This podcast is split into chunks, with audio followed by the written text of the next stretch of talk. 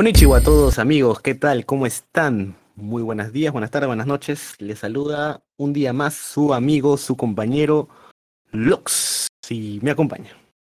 ¿Qué tal? Campos aquí, me pueden decir Campos, que hay gente.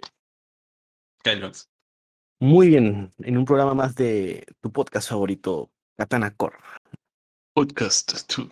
Y tal como el título lo dice, el día de hoy vamos a hacer la review respectiva de una gran película que es que hasta la actualidad eh, se sigue valorando mucho, incluso cuando he estado escuchando el Oz y todo esto, uno ve los comentarios y ve gente diciendo, no, esta obra es lo máximo, es una obra maestra, qué pena que no sea más mainstream, ¿no? Este, porque de por sí este, ha marcado la base para muchas obras de ficción de la actualidad. ¿no? Eh, eh, por ejemplo, se me, cuando lo veía, eh, todo el tema cyborg me hacía acordar mucho una serie que, actualmente no es tan conocida, pero sí es este, buena, que se llama Westworld, que también está por HBO para los que quieran, que justamente también tenga, toca estos, no llega al level cyberpunk, pero también trata de, de cyborgs y gente, este, robots que toman conciencia y comienzan a dudar de su identidad y de si tienen alma y les corresponde y qué tan humanos son, etcétera. No, y, y, bueno, ni hablar, este, la, la clara, obviamente, la clara, este, la clara inspiración que les dio a las hermanas Wachowski para hacer este The Matrix, ¿no?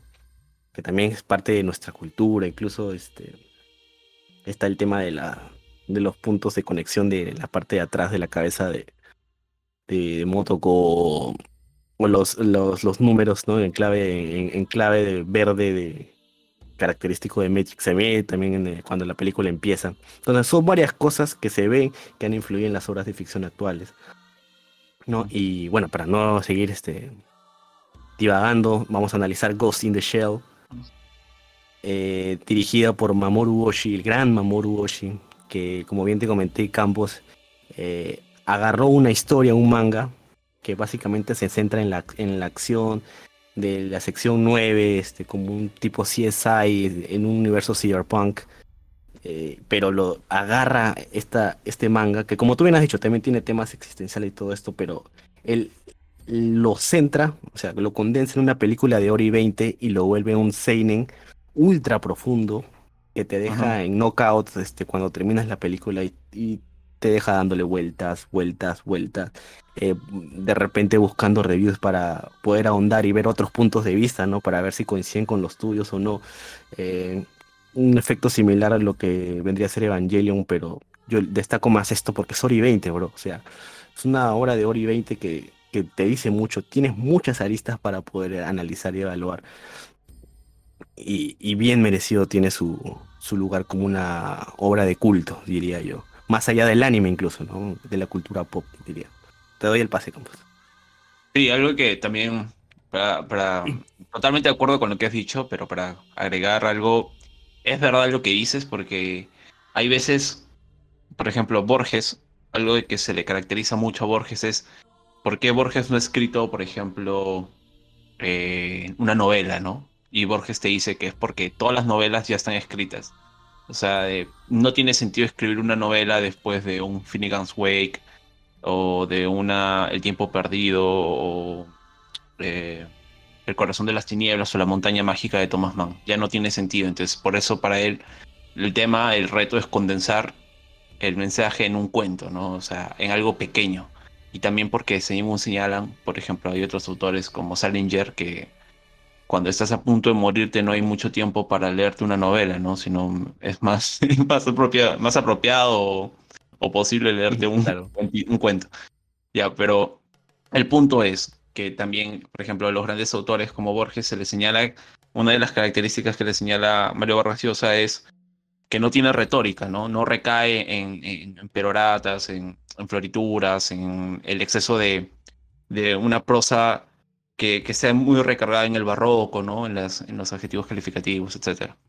Eh, y, y, eso me hace pensar mucho en Ghost in the Shell, porque lo que hace condensando todo, toda una tesis en una hora y media es brutal. Este, por ejemplo, también el, el tema de, del manga de Masamune Shiro, o sea, es otra cosa totalmente diferente. ¿eh? O sea, me parece que llamar la adaptación es cierto, pero la película le sube un nivel muy por encima. Muy, muy, muy, muy por encima. Y hablando un poco de la producción, este, por ejemplo, yo he podido ver que Mamoru, eh, Mamoru Oshii tiene un montón de entrevistas, ¿ah? Un montón.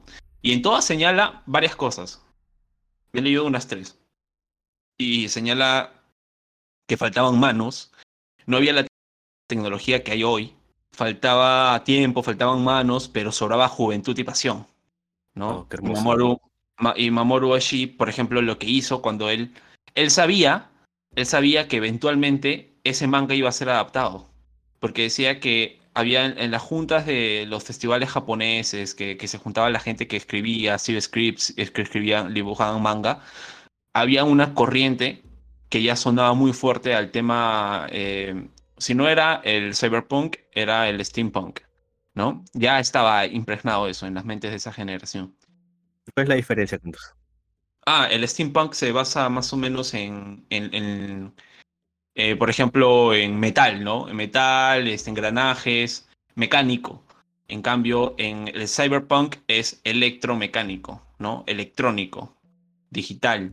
Eh, por ejemplo, comparemos la tecnología del el uso del acero exacerbado, de, la ingeniería mecánica que hay en Metal, en Full Metal Alchemist, ¿no? Usan, por ejemplo, como fuentes de energía vapor, pero si nos vamos al cyberpunk, no hay energía, hay obviamente cosas mecánicas, ¿no? O electromecánicas, pero en, su mayoría estamos hablando ya de programación, digitalización, eh, de, energía electrónica, ¿no? Perdón, de electrónica propiamente. O sea, podemos decir este que es un poco más artesanal el steampunk. Claro, el steampunk es más artesanal, ¿no? este, máquinas de vapor, eh, el tema, como digo, de los engranajes, todo mecánico, mecánico. En cambio, el, el, el cyberpunk es electro, ¿no? Electrónico, digital, tal. Este, por ejemplo, en el cyberpunk es normal ver una laptop, una computadora. En el, en el steampunk, no. Es casi seguro que no lo vas a ver. Por ejemplo, steampunk, Full Metal Alchemist y el otro steampunk más cercano para que Fire Force. Fire Force usa mucho el tema mecánico, energía mecánica. No hay mucha tecnología este, digital o tal. Eso para diferenciar. Y este Mamoru Oshii releyó 20 veces la obra entera de Masamune Shiro, 20 veces para poder condensar, y ese fue el mayor reto, o sea, no fue algo de la noche a la mañana, lo releyó 20 veces, todo lo que habían publicado hasta ese momento. Y luego también trabajó con el tema del diseño, ¿no? El diseño de los mechas, el diseño que iban a tener, todo ese tipo de detalles. Y pero lo bacán es que hicieron el, todo el trabajo, toda la película la hicieron en 10 meses de producción para que se den una idea. O sea, producción y postproducción. Y ahora Mamoru Oshii creo que tiene algo de cincuenta y tantos años, 56, 59, ya casi 60. Y, pero ese trabajo lo hicieron pues cuando tenía este 29, 26, 27, 28, 30, por ahí. Ahorita tiene, nació en el 51. O sea, ya 70 y algo, ¿verdad? 70 y algo. Sí, claro, o sea, es un capazo. Y aguantó bien. Entonces, para hablar más o menos qué inspiró y qué inspira a Ghost in the Shell, no lo he investigado mucho, la verdad, pero es bastante obvio, creo que como ya le dijo Lux algunas, algunas observaciones, este, por ejemplo... Creo que, creo que es mejor este, señalar que por si acaso, porque justamente para, para dejar en claro que no somos tan leídos en el, lore, que entero de verdad haber visto todo el universo, ¿no? Este, este análisis va a ser meramente de la película del 95, ¿no? Vale aclarar. Sí, solo la del Por ahí de repente vamos a comparar este con el Leaf Action un poco para marcar las diferencias, ¿no? Y, mm, pero más que eso no, ¿no? Para, si, hay un friki de Ghost in the Shell dice, no, su análisis este, le falta esto, esto, esto, porque en el manga tal, número tal, dice que Motoko es esto y el otro, no. Nosotros de repente no, vamos a ver eso. no, no vamos a tocar eso, la verdad. O sea, siempre he visto Ghost in the Shell, pero de lejos, tengo que ser sincero, ¿no? Nunca me he metido dentro en el, en el lore, ¿no? y todo el universo Ghost in the Shell. Y ahora, ¿qué inspiró, qué inspira a Ghost in the Shell tanto a Masamune Shiro como a, a Mamoru Oshii? Yo creo que, por ejemplo, obviamente influyó a Akira, el anime, la película. tal vez la podemos traer también al canal. Eh, William Gibson, es un escritor. Ray Bradbury, Philip K. Dick, Arthur C. Clarke, Asimov, George Lucas, es un Star Wars, etc. ¿Y a quiénes inspiró Ghost in the Shell? también como mencionó Locks, tienes Matrix, tienes este eh, West, West, Westworld. Yo le agregaría, este, me parece que también ha influenciado en Evangelion. Hay una película que se llama de Johnny Depp que se llama Transcendence, que está ahorita en, en Amazon. Médanla porque es súper infravalorada total, pero es un buen sci-fi. Eh, Psychopass, Cyberpunk 2077, Metal Gear Solid de Hideo Kojima. Y si ya inspiraste a Hideo Kojima, estamos hablando de inspirar a Dios mismo, ¿no? Pero por si fuera poco, inspira también, ha inspirado y le ha servido a James Cameron. O sea, James Cameron mismo ha, ah, para Avatar, ¿no? que, ajá, que, que, que, o sea, para Avatar le ha servido eso. O sea. y, y, me di cuenta, me dio tanta curiosidad que no, lo, esto lo encontré en Wikipedia y fui a la base, a la fuente original. Y en efecto, es un friki también James Cameron, ¿ah? Ojito con eso. Y este, Steven Spielberg con la película AI, ¿no? Y me la juego también porque creo que eh, ha inspirado al rey de la ciencia ficción contemporánea, que se llama Cixin Liu, con su trilogía de los tres cuerpos. Y recomiendo que si puedan invertir en literatura y tienen que comprarse algo, si tienen que elegir entre una colección de Asimov con la de Cixin Liu, usen, vayan por la de Cixin Liu, porque en mi opinión es el pináculo actual de la ciencia ficción.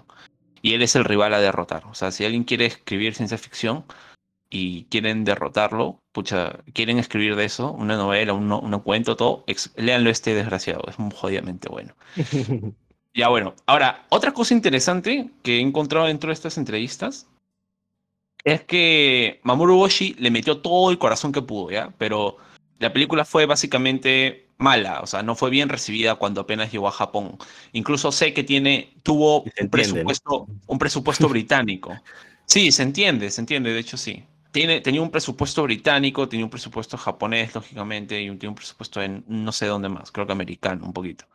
Pero el, punto es que, o sea, fue una película que envejeció bien, ¿no? Tuvo un, es como fue, fue añejando, como un buen vino. Este, o sea, apenas llegó, nada que ver. Luego fue cuando llega a América, a Estados Unidos, la película comienza a tener renombre.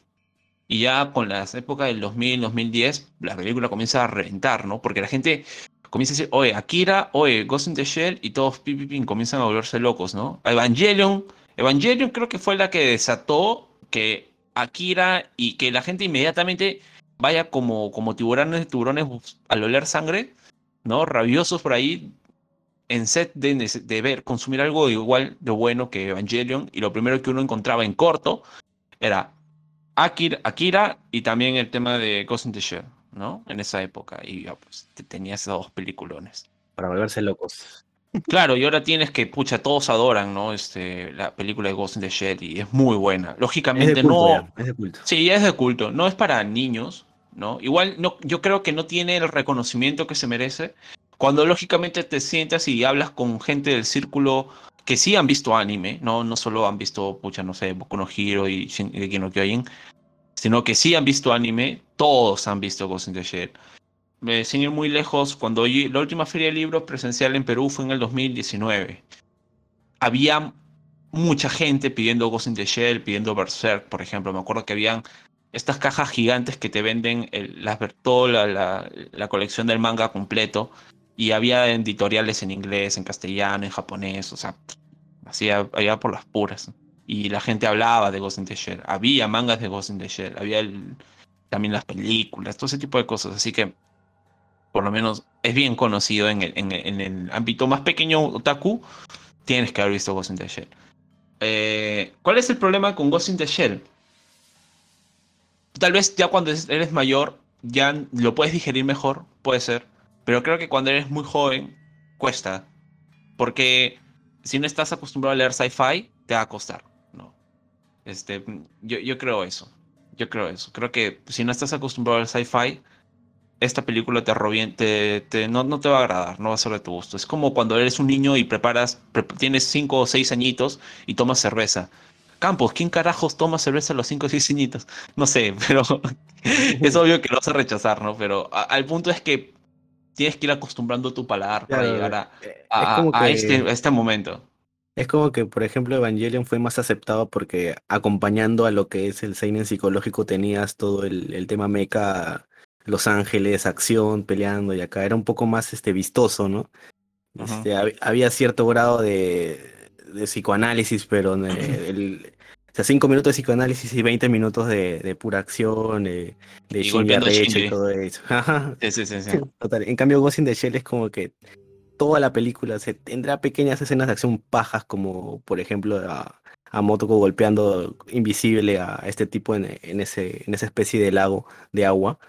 Eh, que es paja de puta madre cuando Motoko se lanza del edificio y ¿no? todas esas, tomas de acción, pero son o sea, es muy pocos minutos de la película, ¿no? O sea, si vas, si vas al cine, y por eso te digo que se entiende por qué no tuvo un éxito comercial, si vas al cine uno va, no sé, a ver tipo, algo tipo Avengers, ¿no? Para decir, wow, un espectáculo visual, wow. Que de por sí este Ghost in the Shell es un espectáculo visual. O sea, para su género, o sea, y para ser del año 95, que porque a mí me sorprendió mucho. Olvídate, es una obra inmaculada, o sea, el nivel de animación de esto es ya demasiado, demasiado top, demasiado top. Sí, cada detalle es, es wow, ¿no? Entonces, a lo que iba es que se entiende porque en, lo comercial no funcionó, no tuvo un éxito rotundo, ¿no? Entonces, porque te pide demasiado análisis y cuando termina la peli es como si dices, bueno, acá terminó, en serio he pagado mi entrada, algunos dirán, ¿no? Y, y, se entiende por eso que la, la Leaf Action, que es justamente para un público más comercial, hayan transformado todo esto a algo más cliché y más digerible. ¿no? Entonces, sí, sí, sí, sí, sí. Se entiende totalmente, de acuerdo. Claro, se entiende ese cambio, e, ese cambio de estilo, ¿ah? sí, eso, eso es cierto. tienes toda la razón. Ahora, un último detalle de la entrevista que me pareció muy interesante y le preguntan a Mamoru eh, por qué cree que, que, que, finalmente sí obtuvo éxito, ¿no? O sea, en plan, oye, bro, después de 20 años eres Dios. ¿No? Literalmente, el tipo, hay pocos japoneses que pueden caminar y abrir puertas y todos se abren a su paso, ¿no? Y uno de los dioses de ese, de ese Olimpo niponés es este, este señor, este Mamoru Oshii, ¿no? Pero Masamune Shiro también lo es. Masamune Shiro también lo es. Pero Mamoru es como que más, ¿no? No sé por qué. Creo que es porque la, la película es demasiado jodidamente espectacularmente buena. Pero bueno. Y, le preguntan, oye, bro, ¿y cuál fue finalmente, cuál tú crees que fue la razón de éxito?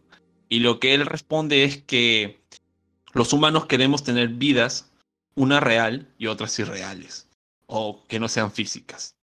Y que básicamente lo que se refiere es los videojuegos o los juegos de rol, ¿no? Por ejemplo, te permiten eso, ¿no? Este, tener vidas paralelas o simular ser otra persona. Y viene la pregunta, el tema de qué es real y qué no.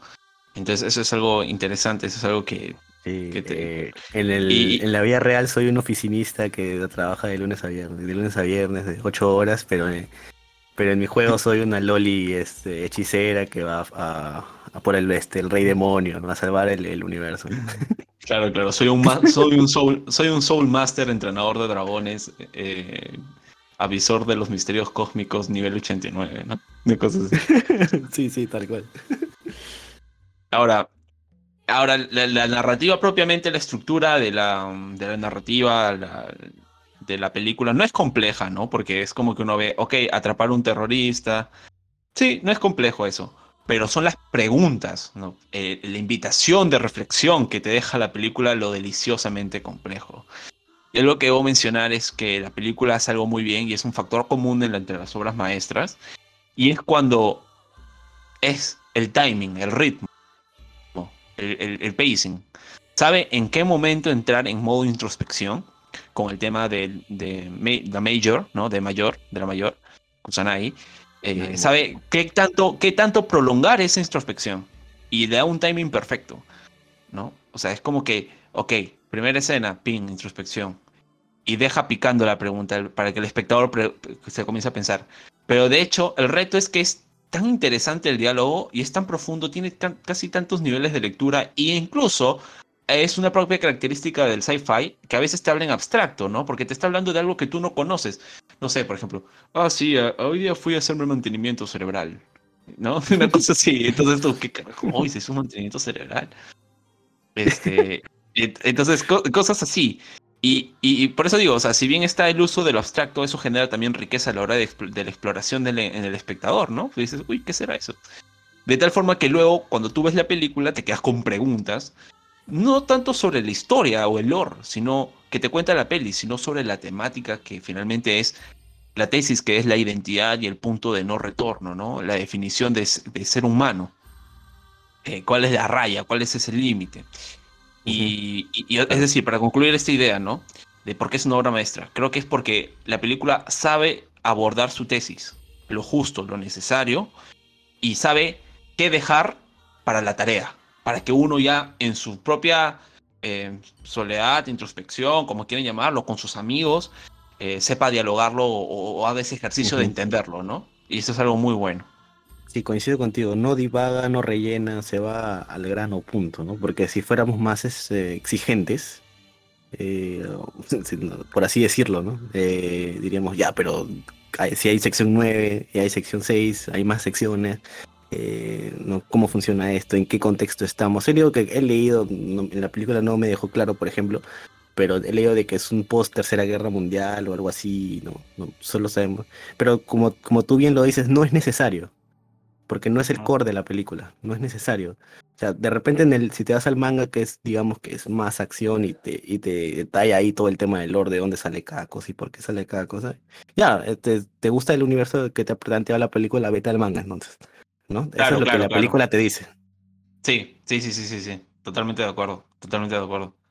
Claro, por eso es que algo también de las películas muy sci-fi es esto de que comienzan con, arrancan de algo de que tú no te entiendes, no, te enteras ni un carajo, ¿no? Es como que incluso los primeros tres minutos de cuatro minutos de la película, la primera escena de acción, tú estás como que perdido, porque tuve yo, por mi caso, ahora que lo he vuelto a ver, le he tenido que poner pausa para volver a leer los subtítulos porque estaba tan analizando los movimientos de la mayor Kusanagi, el tema de qué, qué hace cada personaje, quiénes son estos tipos, o sea, tú no sabes quiénes son los que entran, por qué le disparan, entonces tratas de leer, pero te quedas con la acción y te tratas de leer y te quedas con la acción y no sabes qué hacer. Entonces me volví, por ejemplo, tengo que admitir, soy un poco tonto y lo repetí como tres, cuatro veces. Yo también, para yo también. literalmente qué está pasando. Yo cada escena así le he tenido que terminar la peli y al día siguiente he, vuelto a poner pedazos para volver a leer los diálogos, por si me estaba perdiendo de algo importante, ¿no? O sea, No, es que sea, no es que seas estúpido, sino es que de verdad que pasan muchas cosas al mismo tiempo, ¿no? Y, en este tipo de película cada diálogo de repente puede sacarle algo. ¿no? Sí, sí, sí, totalmente de acuerdo. Y creo que ese es un argumento, esta idea, o esto que nos ha pasado a ti y a mí, por ejemplo, eso, es alguna idea que, una idea que refuerza el argumento de por qué no fue tan vista en, en, el cine, ¿no? O sea, es como que terminas de verla y dices, pucha, ¿qué he visto? O sea, ¿no? Te quedas con algo muy pequeño de lo grande que es. O sea, no, no, no logras procesar el 100% del, del core de la película. O sea, te quedas por ejemplo, mi yo de 21 lo vio y dije, ok, es un sci-fi, propone acá, yo he leído Asimov, ok, está bien. Pero no profundicé. Pero esta vez que le he visto, he dicho, ok, voy a hacer el ejercicio, voy a profundizar. Y, o sea, ya la había visto, la respetaba mucho, pero ahora la respeto mucho más. Y quiero esta serie. O sea, digo, wow, qué bueno. Qué, o sea, todas las personas deberían ver esto. Sobre todo los conservadores que le tienen al transhumanismo. Sí, sí, sí, sí, muchos que están en pánico ahí. Pero ¿tú, te pondrías un este un este una prótesis así cibernética?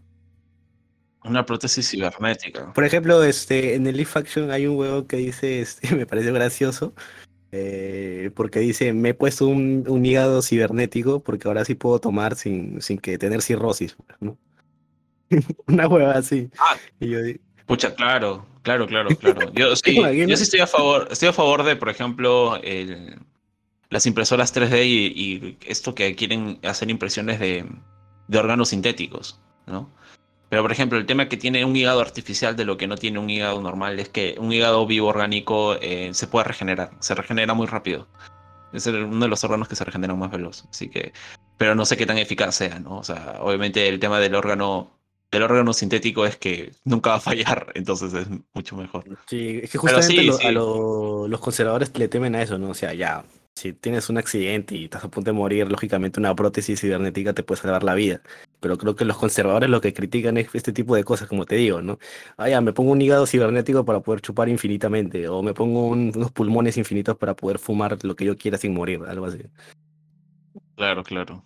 Entiendo. Esa es la línea creo que ellos marcan, me parece. Sí, sí, sí. Ahora, por ejemplo, es el tema de. Sí, es bastante interesante. ¿verdad? Es para ellos su, su rico debate. Pero yo sí me pondría una, una, una parte mecánica. ¿Cuál Anakin? Tan, tan, tan, tan, ¿no? Claro. Claro, si Anakin y Luke yo, yo, también debo tener, claro que sí. Para Por el cosplay, ejemplo, para el cosplay. para el cosplay.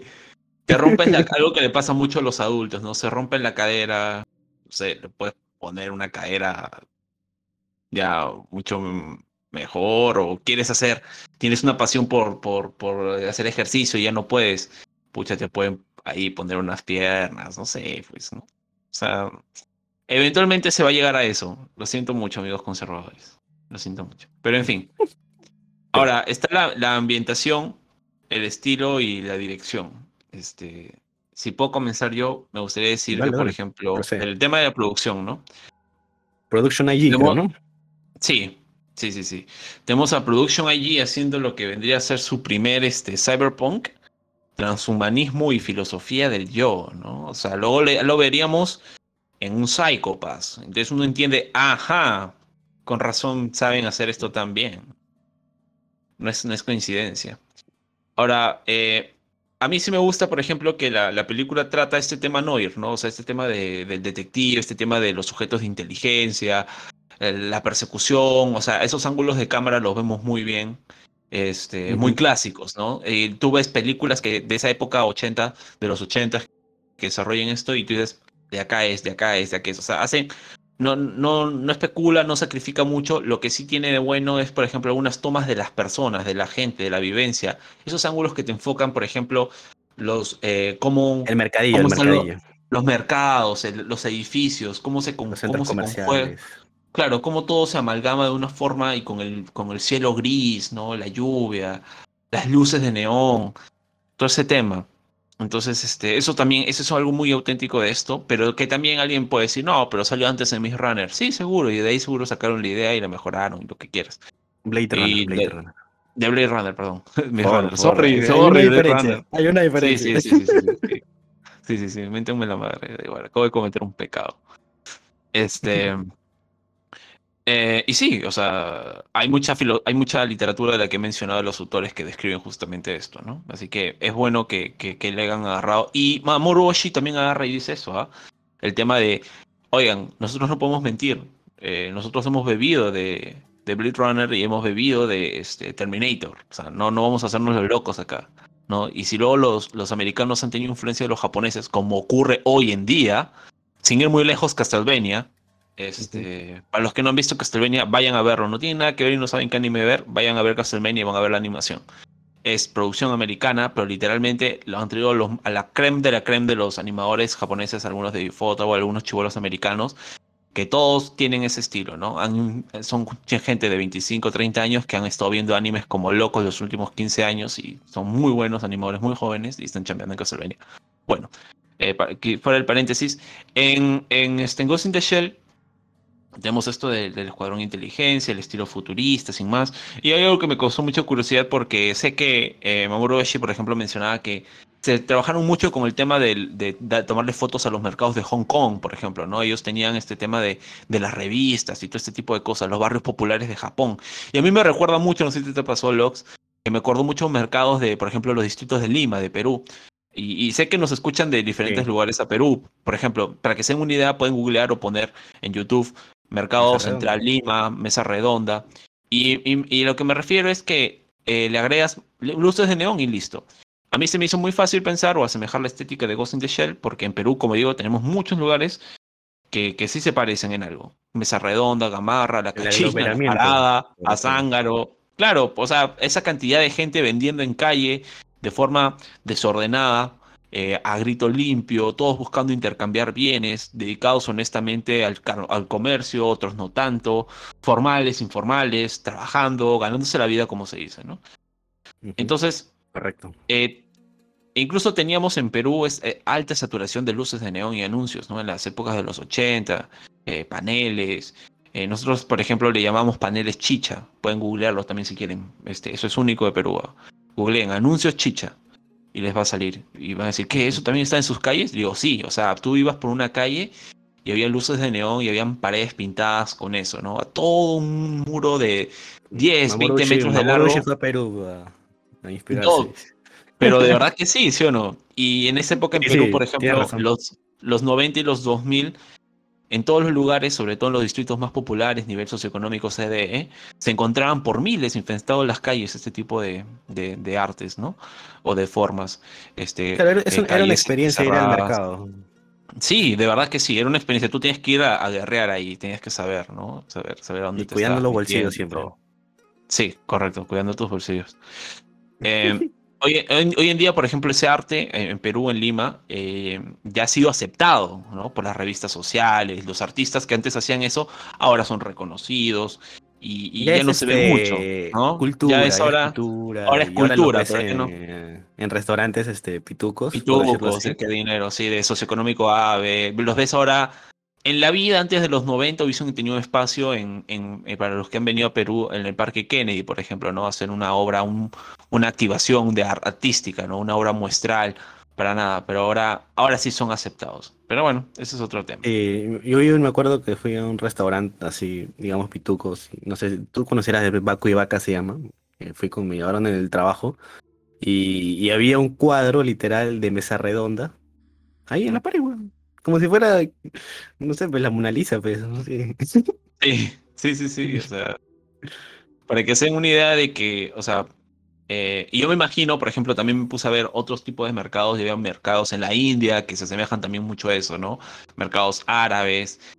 Entonces, este, ahí hay ese mercado loco que, que, hay un montón de personas en espacios reducidos. Brutal.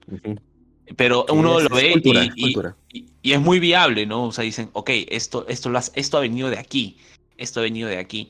Y también uno inmediatamente lleva a su mente Star Wars, ¿no? A Moss Eisley, por ejemplo. Y dices, ah, puede ser también la... O este, al, Underworld eh, que está bajo Coruscant, para los que desconocen, también igualito. Solo que el, Underworld de Coruscant sí es más cyberpunk por ahí. Sí, sí, sí, sí. Y ahí sí te, ahí sí te rojo. Ahí sí te rojo, ahí sí te rojo. Ahí sí. Rafa, Rafa. Y, y, y, ahora, este, retomando el tema de la peli, vemos violencia. Algo que me gustó mucho es cómo te reflejan el tema de la violencia y el nudismo, ¿no? Es como que es tratado con tanta naturalidad y espontaneidad que de golpe uno se da cuenta que el anime es un seinen, ¿no? Es como que no te paras a detener. Es como que, oh, tetas. No, amigo, supéralo, eso ya está en el minuto dos, ¿no?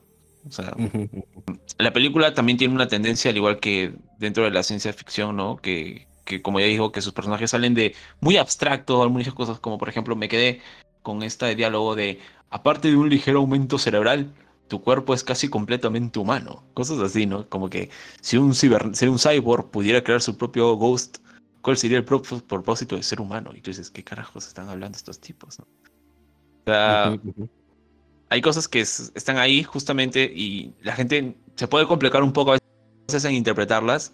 Yo les diría, ah, inténtenlo hacerlo, pónganle el significado que quieran o denle la, interpretación que quieran, pero es, o sea, ese es el, esa es la técnica de sci-fi, ¿ok? O sea, a veces es abstracto, es para eso, e, de eso sirve, ¿no? eso es lo que quieren, ese es el, el engage, por así decirlo. Ahora, la estructura es como que es bien chévere porque primero te dicen, ok, la mayor eh, entra a matar a un tipo con su traje de camuflaje cromático, no sé cómo se llama. Sí, se menciona al Puppet Master y luego viene la intro. Es un, eh, creo que es, no es un traje, ¿no? Porque claro, en la... no, no es un traje, es su piel. Es como que ella tiene la misma... lo ponen por un tema de ya, pues no es censura, ¿no? Pero ahí en, la, en, la peli de acá, en el anime, sí es su cuerpo, básicamente, ¿no? Sí, su cuerpo, su cuerpo. Su cuerpo tiene esa, esa habilidad de refracción, no sé cuál será la, tecnología, disculpa. Es súper sexy cuando se lanza y está cayendo, o sea, los, los que han sido abatidos ven por la ventana rota y ella como que con su mano se tapa el rostro, como un You Can See Me de John Cena y desaparece. sí, pero se desaparece y, y, toda la, esta refracción, o sea, el efecto de luz se va ella camuflando y asimilando al panorama, ¿no? A la vista de ellos y se va uniendo, uniendo, uniendo, uniendo de una forma como que se transparente y se va achicando hasta que se hace uno con el entorno, ¿no? Buenísimo. Y, o sea, literalmente se vuelve totalmente invisible. Este, vemos, por ejemplo, luego de, se menciona el Puppet Master, se tienes la intro de la creación del personaje, hay una charla introspectiva con Bato, y acá te mencionan ya la identidad y que está insatisfecha. Estoy resumiendo un poco la estructura del guion, ¿ya? Luego, viendo, estamos, tenemos a, a, a, la mayor viendo la ciudad, experimentando el, sentir eh, de la vasta soledad, se nota una desconexión, hay como que un vacío en ella, ¿no? Y está la, música de Los ahí, que ahorita vamos a hablar de Los por si acaso, pero... Y es como tres minutos de esa parte, ¿no? Que todos lo vemos en el POV de ella. Luego hay la captura del Puppet Master, o bueno, se deja capturar, de hecho se pasó, eh, la conexión con la mayor, ¿no? La primera vez que él habla, porque tiene dos speech nada más. Es increíble que un personaje que solo tenga dos speech sean tan jodidamente buenos y sean tan introspectivos, reten tanto lo, lo que es para nosotros eh, eh, la cuestión del ser humano, que con dos speech, dos diálogos, reventó. O sea, o sea me dejo... Me dejo es verdad, es verdad, sí. O sea, hay tipos que escriben novelas enteras y este tipo lo hacen dos diálogos. O sea, es, por eso es una, una genia, jodida genialidad.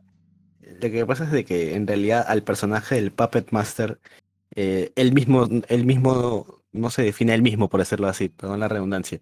Sino es como que todos los personajes les van le, le, le, va, le van dando una identidad a él. ¿no? Cuando en realidad no es una persona en sí, ¿no? sino es como una entidad en la nube que, que, que para de aquí para allá. Que eso es genial, pues, es brillante. Y es algo que por ahí le critico a Lee Faction de repente, ¿no? que me hicieron al Puppet Master como una persona. ¿No? Pero no, pues, ¿no? El Puppet Master recién aparece. En realidad nunca vemos materializado al Puppet Master, ¿no?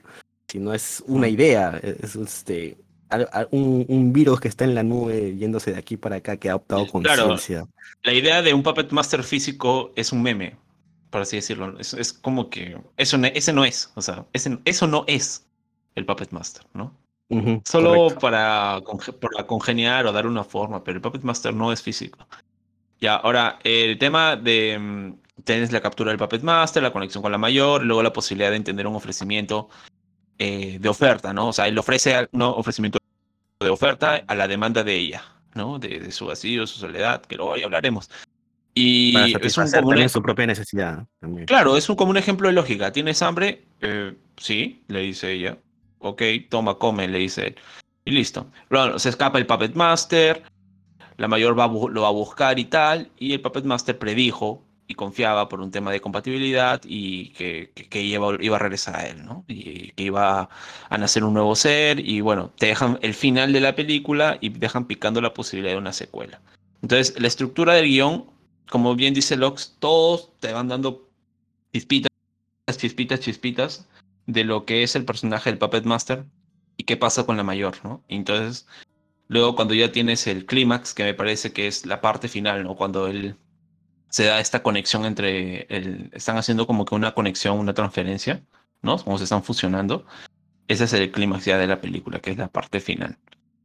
Este, el tema ahora hablemos em, de Lost, que, que le escribió Kenji Kawai.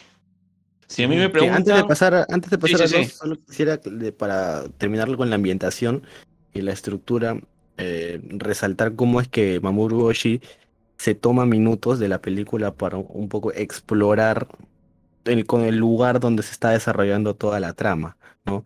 Bueno, ya hemos hablado de los mercadillos, pero también hay bastantes elementos. Por ejemplo, a mí me gusta mucho esto de cuando Motoko está, sale con estas dudas existenciales a observar el mundo, ¿no? Y ve, este, por ejemplo, los maniquís, ve un avión pasar, eh, ve, ve a una mujer que se es sumamente parecida a ella, como ella. Ya, claro, es, tendría, eh, tendría que ser el, modelo. El molde, ¿no? modelo. Sí. Ajá. ¿No? Entonces este, ella ve a ese molde, ve a la original y dice, soy un molde, ¿no? De ahí veo a los maniquíes y dice, ok, son simulaciones de ser humanos, ¿no? Que fugen para una determinada utilidad. Porque, y ahí más, como que se agranda más su duda todavía, ¿no? Eh, está el elemento este del avión, eh, eso sí lo, sí lo escuché en algunos, lo leí en algunos comentarios, que sale muy en sombras, no tan claro, ¿no? Eh, dando a entender de que, de que, esa sombra que está pasando volando por encima es mecánico, lo sabemos, pero si fuéramos a los sentidos como tal, eh, podrías decir de que de repente es un ave gigante, ¿no? Entonces, ¿hasta qué punto el movimiento es puede ser algo orgánico o algo mecánico o una combinación de ambos? Y, el tema de cómo nuestros sentidos pueden engañarnos, ¿no? O sea, y si, me dejas, sí, sí. Si me, dejas agregar algo con respecto a lo del el avión mecánico que parece mola ser un ave inerte. Luego tenemos en la parte final, cuando cae este 2501, ¿no? Este Puppet Master, eh, le dice, tú vas a ver una luz, ¿no? Algo que se asemeja a una luz acercándose a ti y ve como que la silueta del Puppet Master con alas, como si fuese un ángel, ¿no? Que no se ve mecánico, se ve más orgánico, como que literalmente le, está, está bajando y esa cosa que está bajando hacia ella, eh, y ella bien lo va a recibir, tiene vida, entonces es una, no sé si me parece, no sé si Mamoru habrá hecho una, rima con eso, pero son las dos entidades aéreas, ¿no? Por así decirlo. Luego está el tema de los helicópteros, pero es un tema Ajá, ahí es, eh, lo que pasa es de que previa a esa escena que mencionas, el Puppet Master le dice de que como él le va a darle el acceso a toda la red entera, que es lo que la limita a ella a hacer algo más, eh, cuando ella tenga ese acceso va a ver, lo va a ver con una forma de una luz eh, una luz tenue que se vaya agrandando y que ya mismo accediendo, ¿no? Entonces, metafóricamente es el Puppet Master que le está dando todo el acceso también.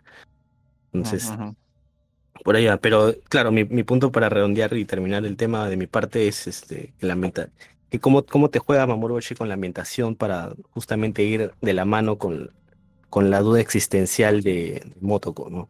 Entonces, la semiótica es importante también es un lenguaje cinematográfico bestial, ¿ah? porque esos tres minutos son como tres, cuatro minutos, ¿no? Que Rock se refiere casi como la mitad de la película cuando revienta nuevamente Lost y vemos a Motoko caminando, pues, viendo por toda la ciudad y tal, y todos los rincones de la ciudad, y ella se ve ahí toda desconectada, ¿no? Este tema de que encuentra a otra Motoko, este, que está ahí con un vestido rojo, pues fuerte, fuerte. Luego ya vamos a hablarlo cuando toque hablar del personaje en sí. Pero sí, sí, sí, brutal. Ah. Muy, muy, muy bueno. Ahora, por ejemplo, el tema de Lost, que lo hizo Kanji Kawai, eh, en mi opinión, me parece que me, genera pavor. no lo voy a mentir. Tiene una cualidad de... es inquietante, pero es relajante.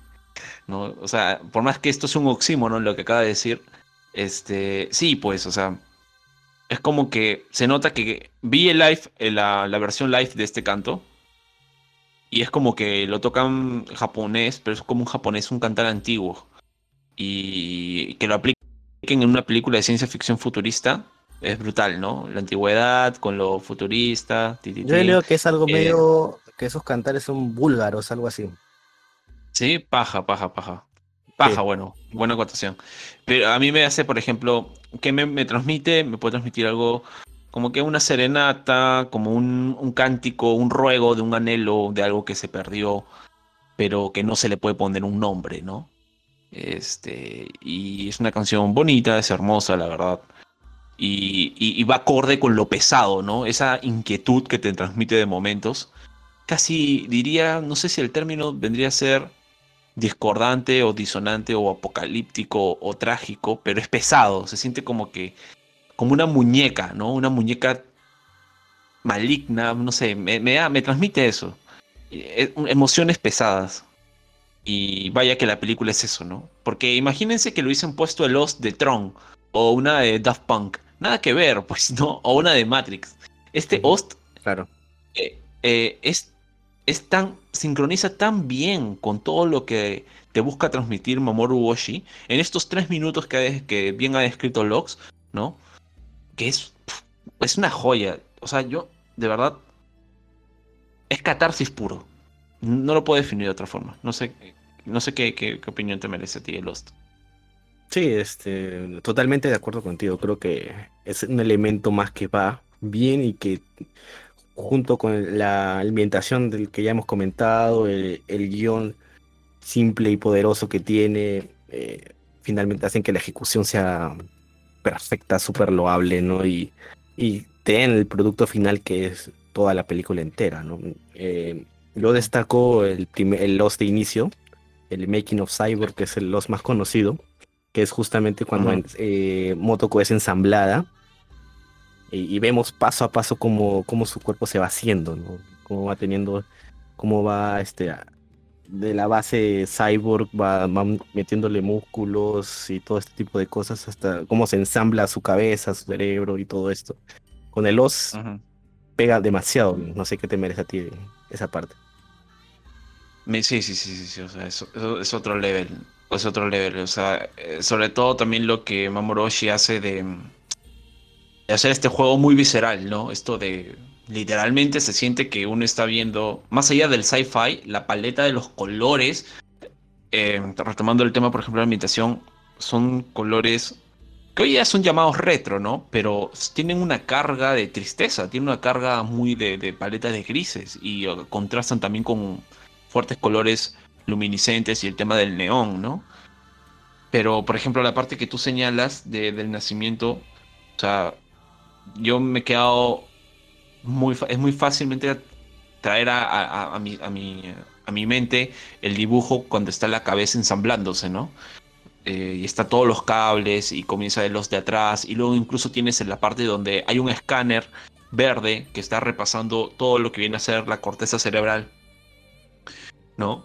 Y ahí nos está diciendo básicamente que está haciendo copy-paste del cerebro de, de Motoko, ¿no? Esa es la parte de la transferencia del Ghost incluso. Yo lo interpreto así. Exacto, exacto. Ya. Y así que, pucha, sí, esa parte es, es, es, bellísima. De hecho, ah, quería hablar de algo puntualmente, pero quiero que, que, se den cuenta de que esta película, con lo que decimos de que no, no, no, no sobra nada, sino que esa parte del intro que destaca Lox y la parte anterior, es decir, exactamente las dos partes donde está este host que mencionó Lox, que se llama Making a Cyborg, durarán cada una seis, minutos, tres minutos cada una, tres minutos cincuenta cada uno. Y te cuentan todo el lore. O sea, no hay ninguna maldita palabra, pero te, con las escenas son tan bien, son tan descriptivas que tú entiendes de qué están, de qué está pasando. O sea, ¿entiendes? Tú entiendes qué te, qué te está mostrando, qué te quiere transmitir. La primera escena te muestra el lore, ¿no? ¿Qué es, ¿De qué trata esto? ¿De qué va? Ah, es una cyborg. Ah, es, es un ser humano. Ah, ok, le han copiado el cerebro. Ah, ok, es como un producto. Ah, ok, trabaja para una facción. Este, y, el otro tema de, es la, emotividad de esa civilización en ese, en ese momento y cómo juega con la perspectiva del personaje, ¿no? Entonces es... O sea, si te sentiste, si tú te sentiste, si uno se siente aislado y como que medio, no sé cómo llamarlo, pero si te sientes sensible, ¿no? O, o estimulado por esas escenas, es porque el director ha llegado a ti. O sea, y eso es eso se agradece, porque literalmente te hace sentir vivo. O sea, es muy potente lo que te transmite Ghost in the Shell en esos intervalos ¿no? particulares. Correcto, correcto. Eh, solo quisiera ahondar y recalcar lo que tú dijiste de, del escaneo del cerebro, porque a veces alguno, hay confusiones con respecto a esto, porque piensan de que, de que en realidad están copiando el cerebro y su cerebro es cibernético, y por ende ella no es humana no, no tiene nada orgánico, no tiene nada orgánico. O sea, me refiero a que eh, piensan de que simplemente es una copia cibernética, pero y parten de la premisa de que eh, Motoko no es humana, de que es un cyborg al 100% y de que ella cree, cree que tiene un, este, un alma. Eh, pero en realidad es cuando escanea el cerebro orgánico de Motoko, que es lo único que orgánico que tiene, está digamos que descargando todos sus recuerdos, emociones, eh, y todo lo que conforma su ser, por decirlo así, a esta nueva, a este nuevo envase que va a ir insertado en el cyborg, ¿no? En el Entonces, exacto, en el shell, ¿no? Y por eso se dice de que Motoko es lo único humano que tiene es el cerebro. Varias partes del guion lo dicen. Lo único humano que tiene ella es el cerebro. Y es por eso que todos la tratan como una humana. Justamente por ese hecho. Entonces, cuidado con partir la premisa errónea de pensar de que eh, esa primera escena te dice, ah, Motoko no es humana y partimos de esa premisa, ¿no? Porque te puede malograr la película, digamos, ¿no? No, claro, ella es, ella es solo humana por el tema del Ghost. Luego, para, aparte de eso, ya todo es electrónico. Pero es, hay un tema más ahí que luego lo voy a tocar. Pero, por ejemplo, hablando ya una opinión tal vez un poco más general con respecto a la temática de Ghost in the Shell. Para eh, cerrar todo el tema de producción. Para resumir todo esto. Sí, este, por ejemplo, sí, Ghost in the Shell, tú lo ves y dices, ¿qué carajo estoy viendo? Las primeras escenas te quedas un poco descuadrado, pero sí, o sea, es acción. Si quieres resumirla, ponerle dos géneros, ponle acción futurista con conferencia o una o género filosófico, no sé. Me parece que eso va muy bien. Y que también tiene acciones animadas que están construidas muy bien y que se ven hermosas. Y el tema del mecha es. Aparece un solo mecha. Y ese mecha está muy bien animado. Me encanta cómo suena. Ah, ya me acuerdo. las patitas mecanizadas. Sí, sí, sí, sí. Bien, bien. Y bueno, la gran tesis. Hay varias tesis, ¿no? Pero identidad, personalidad, qué es ser un humano, la naturaleza de la conciencia, ¿no? Y todo esto a ¿Qué es la realidad y qué no es la realidad? Claro, qué es la realidad y qué no, carajo. Pero bueno, este, a mí, me, por ejemplo, me invitó una reflexión que era con respecto a la vida, la existencia misma, la naturaleza de la primera, la vida es guiada por la evolución, que abstractamente se suele decir que solo es el paso del tiempo o que el paso del tiempo es la única garantía de que existimos. Y ahora, por ejemplo, lo que nos indica la tesis, una la tesis de Ghost in the Shell que yo siento que es eh, la vida, la naturaleza, la existencia incluso, el ghost, ¿no? Eh, el alma, el espíritu, como sea, son solo datos, ¿no? Eso es lo bacán. O sea, es como que te dice que la acumulación de data interconectada, o sea, eso es nada, eso es todo. Todo define, la realidad está definida solo por, por datos. Y es como me hace, inmediatamente pensé, dije, oye, imagínate que Mamoru Goshi hubiese escrito esto en el 2021, ¿no? Porque hoy en día ya tenemos tecnologías como el machine learning con el blockchain, ¿no? Entonces sería como que tiene sentido lo que ellos planearon en esa época, o sea, porque hoy en día, por ejemplo, hay un filósofo que se llama Daniel Dennett, que se dedica justamente a este tipo de filosofía, ¿no? De, del humano, neurociencia, etcétera, etcétera, etcétera. Y él te dice una cuestión interesante que dice que no hay misterio, solo complejidad, ¿no? O sea, que la acumulación de data interconectada en el espacio físico y para la tierra narrativa del sci-fi futurista de la película no es solo físico, sino que también es virtual. Es decir, que en el ADN de cada forma de vida y la vida que deviene de esta hay un registro. Hay datos tatuados a nivel celular de toda la evolución humana y en toda forma de vida y por ende del ecosistema.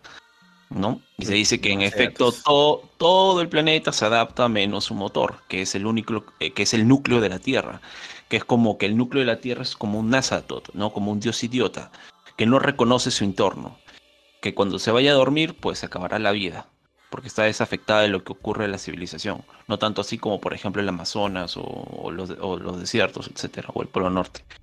Por último, este, no sé, el anime invita, pues, ¿no? Te invita a pensar, o mejor suena, claro, o sea, te invita a pensar cuál es el límite humano, cuál es la línea que de cruzar ya nos hace denominarnos de otra forma.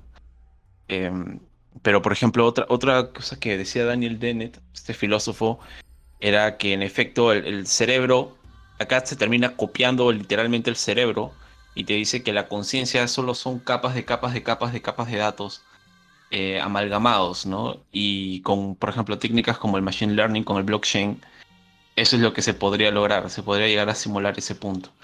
Entonces, nuevamente repito que no hay misterio, sino solo es complejidad. Y, como, dicen, eh, como dicen comúnmente, no, no existe la magia ni los milagros ni nada de esto, sino es ciencia por descubrir, nada más, ¿no? O biología por descubrir.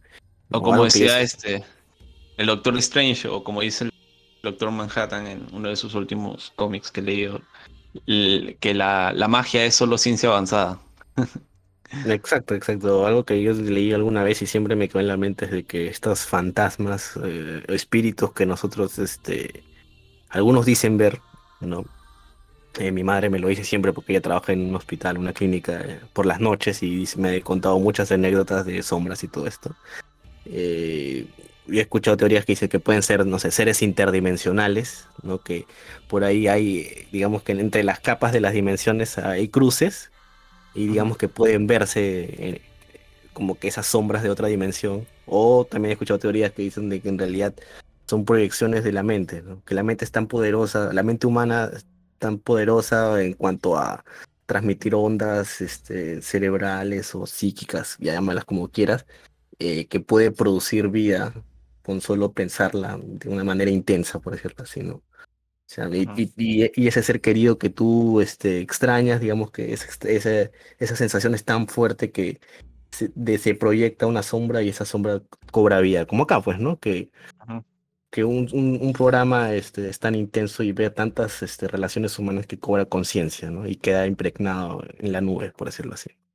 Sí, de hecho hay gente que, por ejemplo, este, cuando pierdes alguno de los sentidos, eh, acatas o tratas de recordar algún recuerdo, por ejemplo, no sé, este, comiste una comida que te pareció deliciosa y literalmente si er, tu mente es tan poderosa que atraes ese recuerdo y lo vives, lo puedes llegar a volver a vivir al punto de que puedes incluso sentir el sabor de lo que comiste esa vez, ¿no? Obviamente es un tema de meditación, es un tema de, de pensar, es un tema de reflexión, es un tema de todo ese tipo de cosas, ¿no? Introspectivas y psíquicas, pero de poder hacerlo, el cerebro es capaz de, ¿no? O sea, pues, así como recuerdas algo y lo recuerdas turbiamente, estando borracho, si estás lúcido, puedes incluso trascender y llegar a ese punto de recordar algo, ¿no? Vivazmente. Ahora, este... Sí, sí. Interesante. Eh, sí, o sea, ojo con, ojo, ojo con, ojo con esos detalles, sí, son, son muy buenos todo lo que te invita a reflexionar Ghost in the Shell. O la creación de, arte a través de alucinógenos también, ¿no? Claro, claro, claro, claro, es otra cosa. Por ejemplo, a, los Beatles, no sé. Sí, eh, los Beatles y también había una, por ejemplo, los Rolling ah, Stones. lean las experiencias de la gente cuando consume LSD y hay un efecto ellos, hay, hay varios procesos estudiados del consumo del LSD y hay uno que se llama blackout. Eh, también ocurre cuando la gente está supremamente borracha, por si acaso. Eh, pero hay un efecto del LSD que es el blackout, que literalmente tú abres los ojos, tus ojos están abiertos, pero sigues viendo todo negro. Entonces, este, y la gente se asusta, pues, ¿no? Por eso. Y luego tu cerebro vuelve a sufrir eh, estimulaciones o vuelve a proyectar la realidad como es. ¿no? Y no chorrean los colores ni tanta vaina. Entonces, este, eso es también un poco de eso. Los estímulos de las capas, de capas, de millones de millones de neuronas, todas las reacciones físico-bioquímicas que están ahí interactuando. En Ghost in the Shell nos dicen que han llegado ese punto de tecnología en lo que un literalmente un algoritmo, millones de millones de códigos de línea, pueden simular a la perfección eh, todo lo que es la personalidad de un ser humano. O sea, entre un cerebro orgánico y un cerebro eh, electrónico, digital, como sea, este, no hay diferencia alguna. O sea, son exactamente lo mismo. La tecnología ha llegado a tal punto que simula ser un cerebro orgánico. No hay diferencia. Pero bueno, ya estaremos hablando de eso. Con respecto a, por ejemplo. estamos divagando, sí. La acción. Hablemos de la acción. Voy yo. La acción es lo más, lo que más podemos decir que es anime aquí, ¿no? O sea, esta película es anime porque, bueno, la animación y tal. Pero eh, tenemos, por ejemplo, la mayor entrando desde el edificio y ejecutando un político. Luego tenemos el tema de la persecución. Interesante ver como que en esa época, cómo tenían el GPS, ¿no? O sea, ya tenían la idea de un radar. Este, pero lo veían todo en color verde. Por, por una cuestión de, no sé, no sé por qué, pero eh, asumo que era porque hasta hoy en día incluso se usan radares militares con el RGB, pero codificado en verde nada más, por una cuestión de calor y tanto y, temperaturas, etcétera, ¿no? Y este, pero es interesante ver que, por ejemplo, usan esa tecnología, ¿no? Y, se persiguen, se rastrean, y cuando uno sabe que, que, que, la mayor está en persecución, tú dices, ya es imposible que este tipo se pueda escapar, y, creo que la mejor es este, la mejor es la cuando, bueno, sí, la mejor es cuando están persiguiendo este tipo de, o sea, todo el, todo empieza desde el, eh, el tipo este que que le habían implantado recuerdos estaba trabajando en el camión de basura y le decía a su amigo, mira la foto de mi hijita, todo esto, ¿no? Y cuando llega, cuando llega la sección 9 es como que ya, comienza la persecución desde ahí y concluye finalmente en la, en la pelea final de, de, la mayor contra ese tipo, ¿no? Que al final simplemente dice, este tipo me da pena porque es un cascarón vacío, más que nada. Sí, le hace un combate uno a uno donde toda esa secuencia es un absoluto 10 de 10. Eh, ¿Por qué? Les voy a decir por qué. En mi opinión, puedo extenderme y compararlo con animación actual, pero me, tomaré, me, me voy a limitar a decir simplemente que la atmósfera creada, el agua, combatir lo invisible, el lugar de la pelea, el momentum, eh, lo que transmite la escena es avasalladora. O sea, es un efecto. El tema de las miradas, el tema de los ángulos de la cámara, el tema de los silencios, eh, los paneles, los movimientos. La coreografía de, de, la mayor es muy puntual. O sea, no es que te hace fintas ni nada, no, de frente, pum, pum, pum, pum. Hace los movimientos más eficaces para desarmarlo al tipo y derrotarlo. Sí, es algo que, por ejemplo, el eh, Leaf Action tiene demasiadas limitaciones, ¿no? O sea, el Leaf Action lo reemplazan mucho con cortes de cámara y, y cámaras lentas para que no se vea tan opaco a comparación con el anime, ¿no? Y igual no, no, no llega, no, no llega a ese ápice de, de, esplendor, O sea, tiene muchas limitaciones tiene muchas limitaciones y por ejemplo hay una que no sé por qué en live action o Hollywood no lo usa, pero en el anime lo vemos mucho. Y tal vez vas a estar de acuerdo conmigo, Lox. Es que, por ejemplo, la patada que le hace la mayor a, este tipo, le hace la patada en un ángulo, luego inmediatamente pa, pa, pa, lo como que lo repiten en tres ángulos diferentes. ¿No? Le mete una patada, la patada final pero lo la tienes, por ejemplo, una, una, un, ángulo, un ángulo frontal, luego lo tienes de perfil, luego lo tienes de un ángulo superior. Entonces es como que sé que es mucho mejor y queda muy, muy bien. ¿no? Artísticamente, el impacto que te genera, la coreo, la fluidez, Uf, dámelo siempre, 10 de 10, ¿para qué?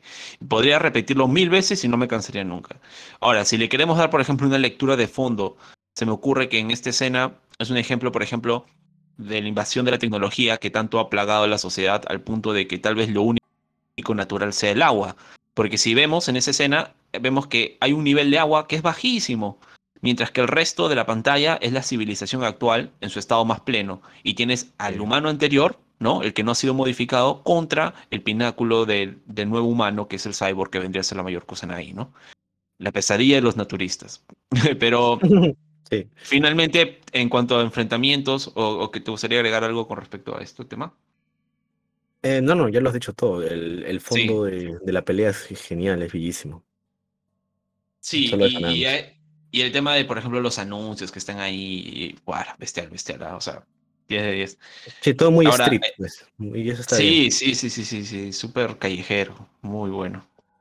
Y finalmente, por ejemplo, tenemos el enfrentamiento con el Mecha, que es un museo o sea, creo que era un museo incluso de antropología, no sé.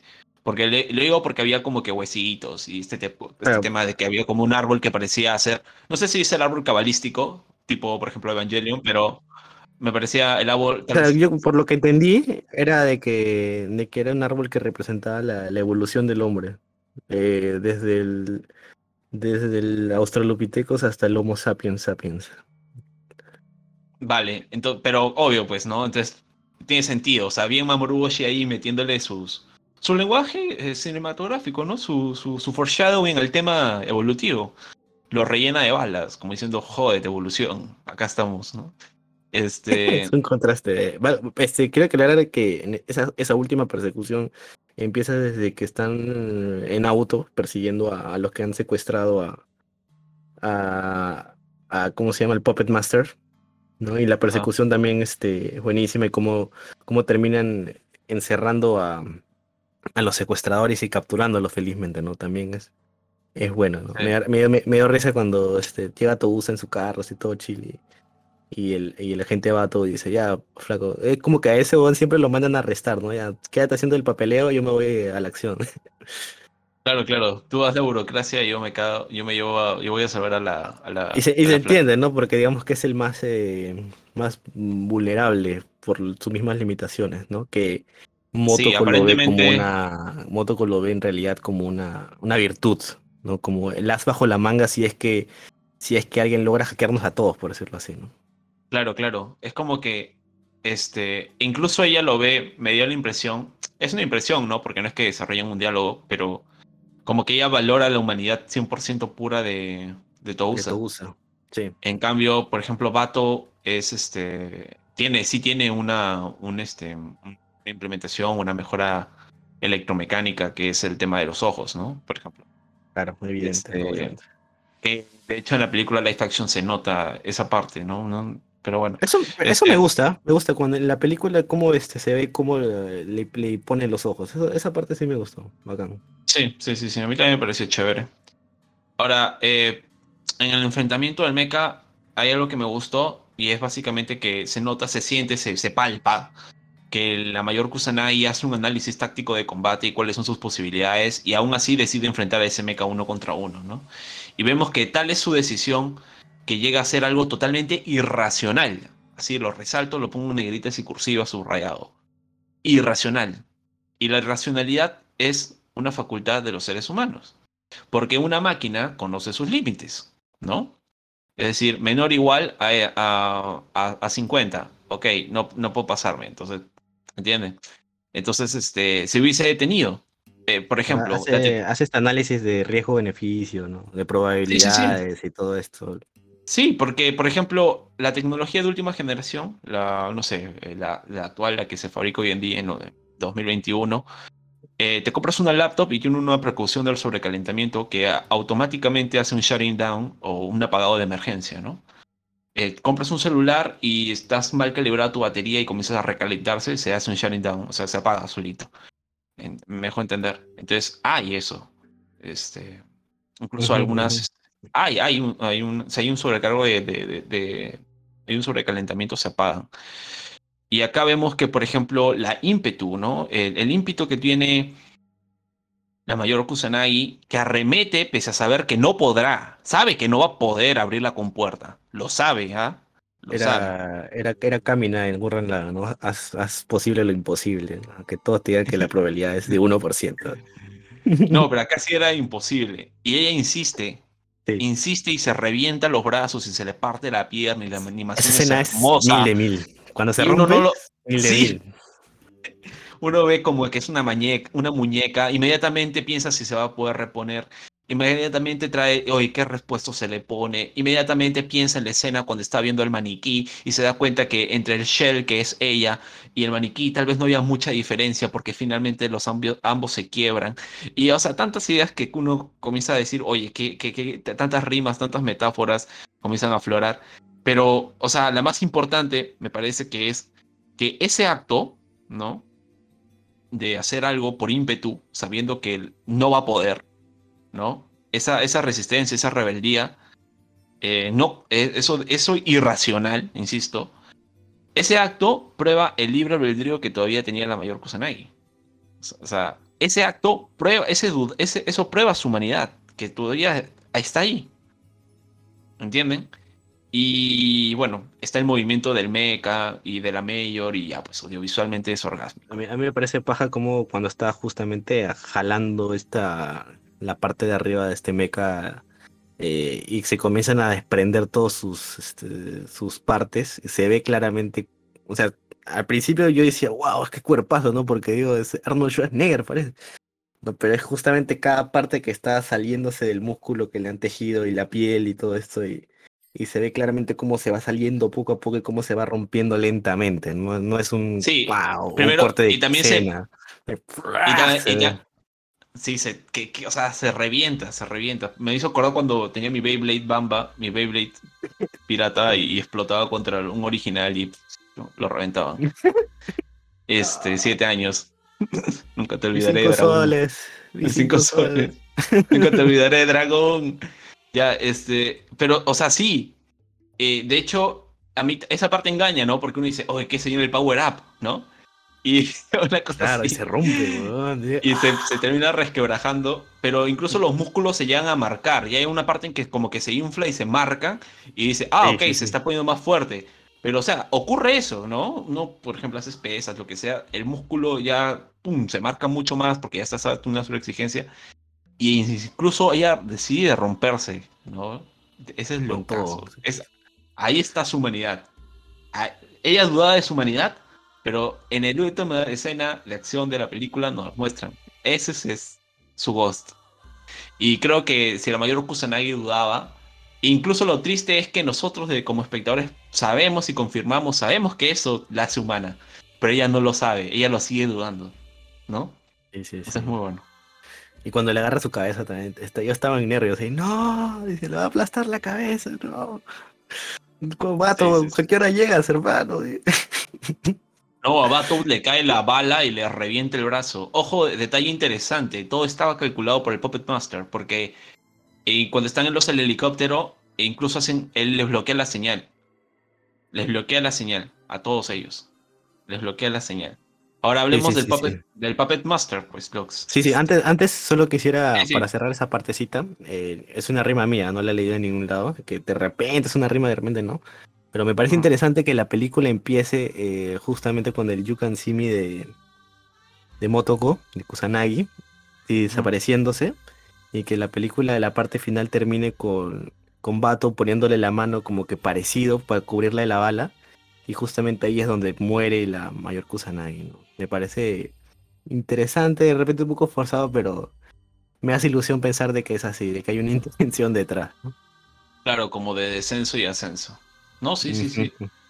No, de hecho sí, acuérdate que los japoneses usan muchos simbolismos. Muchísimos, muchísimos, muchísimos, muchísimos, muchísimos.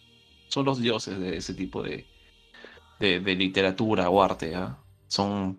Hasta en los nombres te hacen foreshadowings, ¿no? Te dan pistas de. Eh, lanza un poder eléctrico, su nombre, Caminari. Tu ¿no? este. Ahora, hablemos del Puppet Master. Por ejemplo, ah, ¿por, qué, ¿por, qué, ¿por qué gusta tanto Puppet Master? Ah, yo quiero, por ejemplo, decir que es sencillo.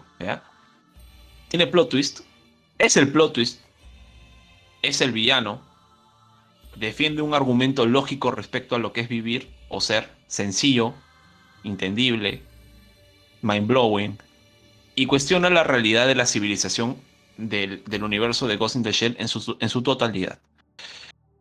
También algo que gusta mucho este, y que es una característica del Seinen es este tema del superhombre, ¿no? el Ubersmensch de Nietzsche, ¿no? Que nos gusta tanto.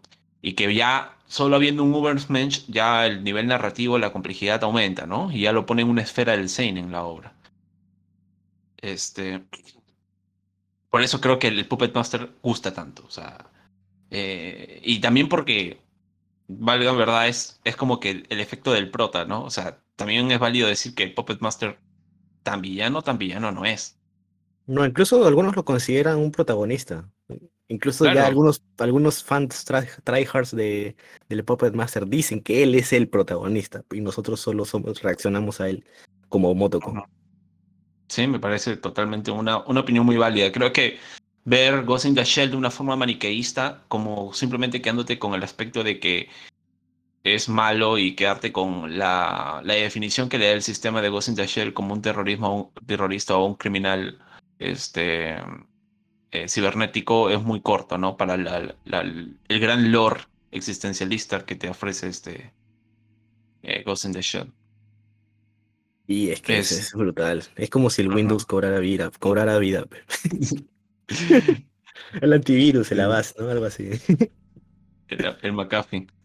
Sí, como te dije, a mí, a mí lo que me parece interesante de él es que del Puppet Master, por decirle él, creo que sería más un it, ¿no? Mm, eso. Sí, sería más un. Es en la bio, en Twitter.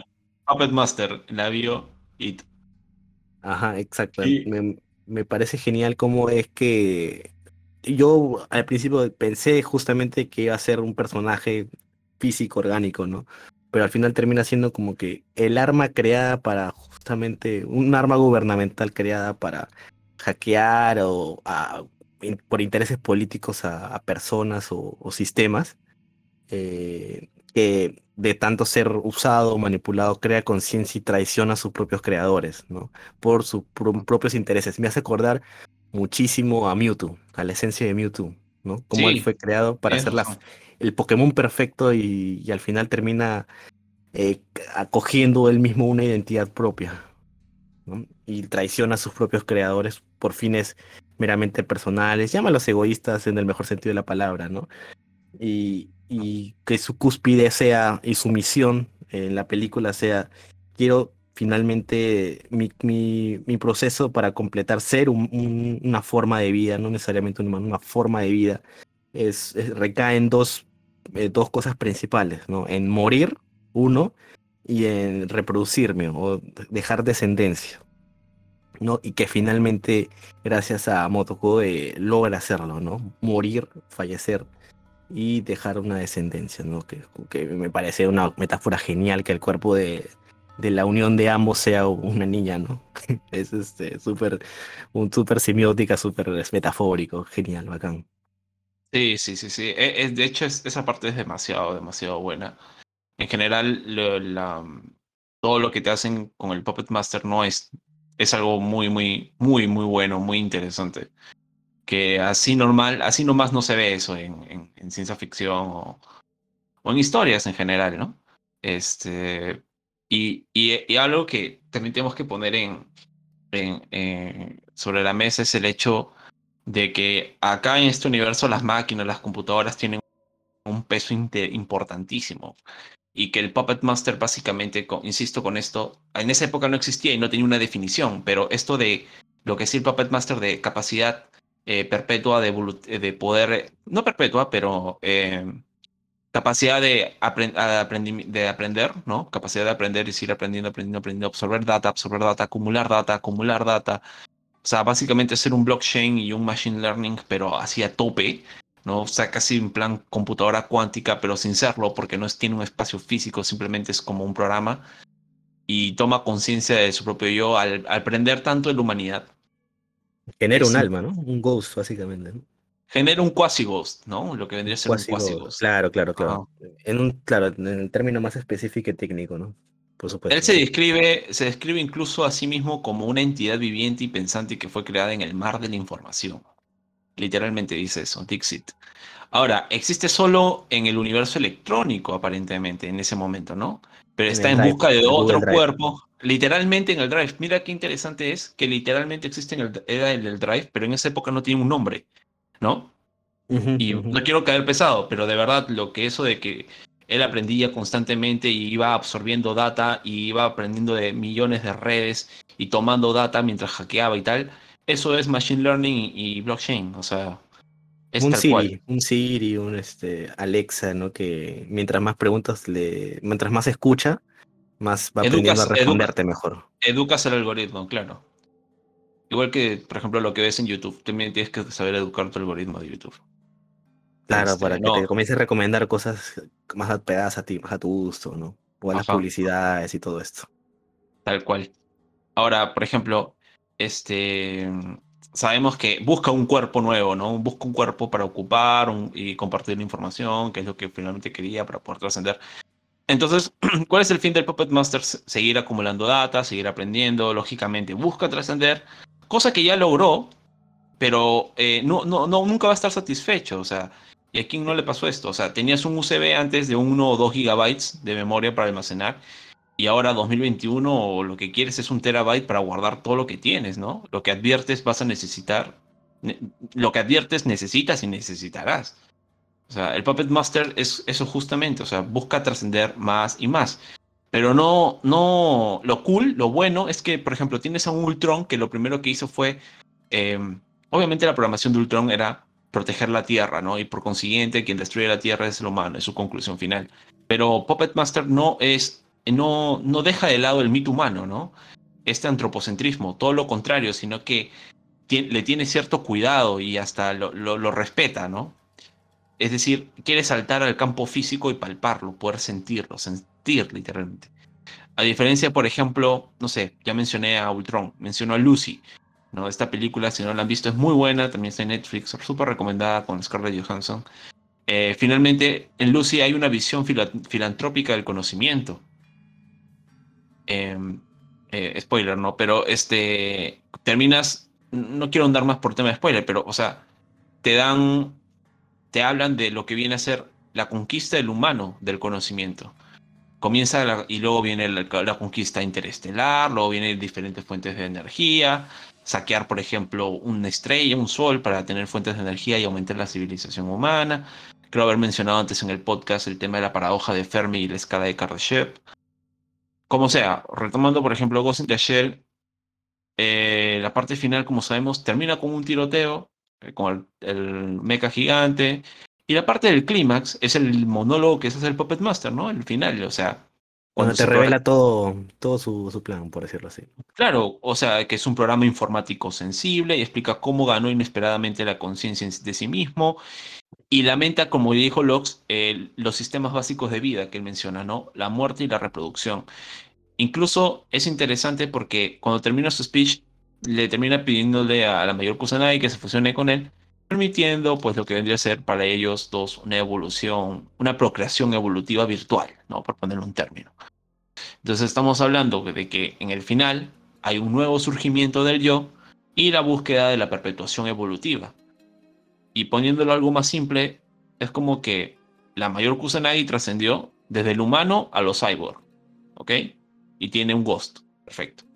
Y Puppet Master ha sido desde el electrónico tecno a concebir en base a la gran acumulación de data un quasi ghost, ¿no?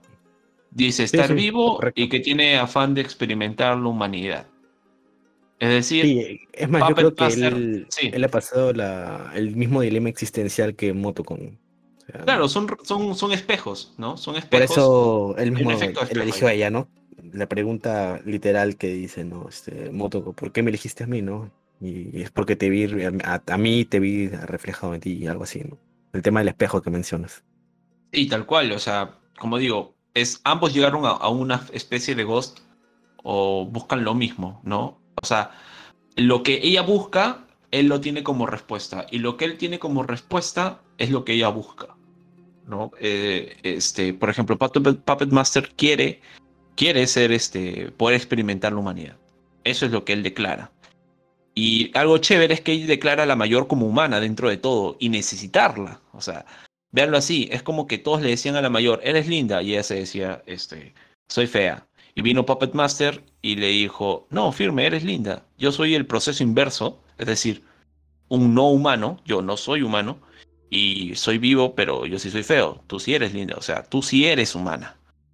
Y ella está en plan, wow, si me junto con él, voy a poder distinguir claramente lo humano de la máquina y ser algo nuevo. Y así ya no preocuparme por el temita de que si soy máquina humano, porque ya no, o sea, esa es la angustia del vivir de, la mayor, ¿no? Eh, soy humana, no soy humano, existo, no existo, em, ¿no? Y entonces Pug se da cuenta que en la trascendencia está ponerle fin también a su angustia de ella.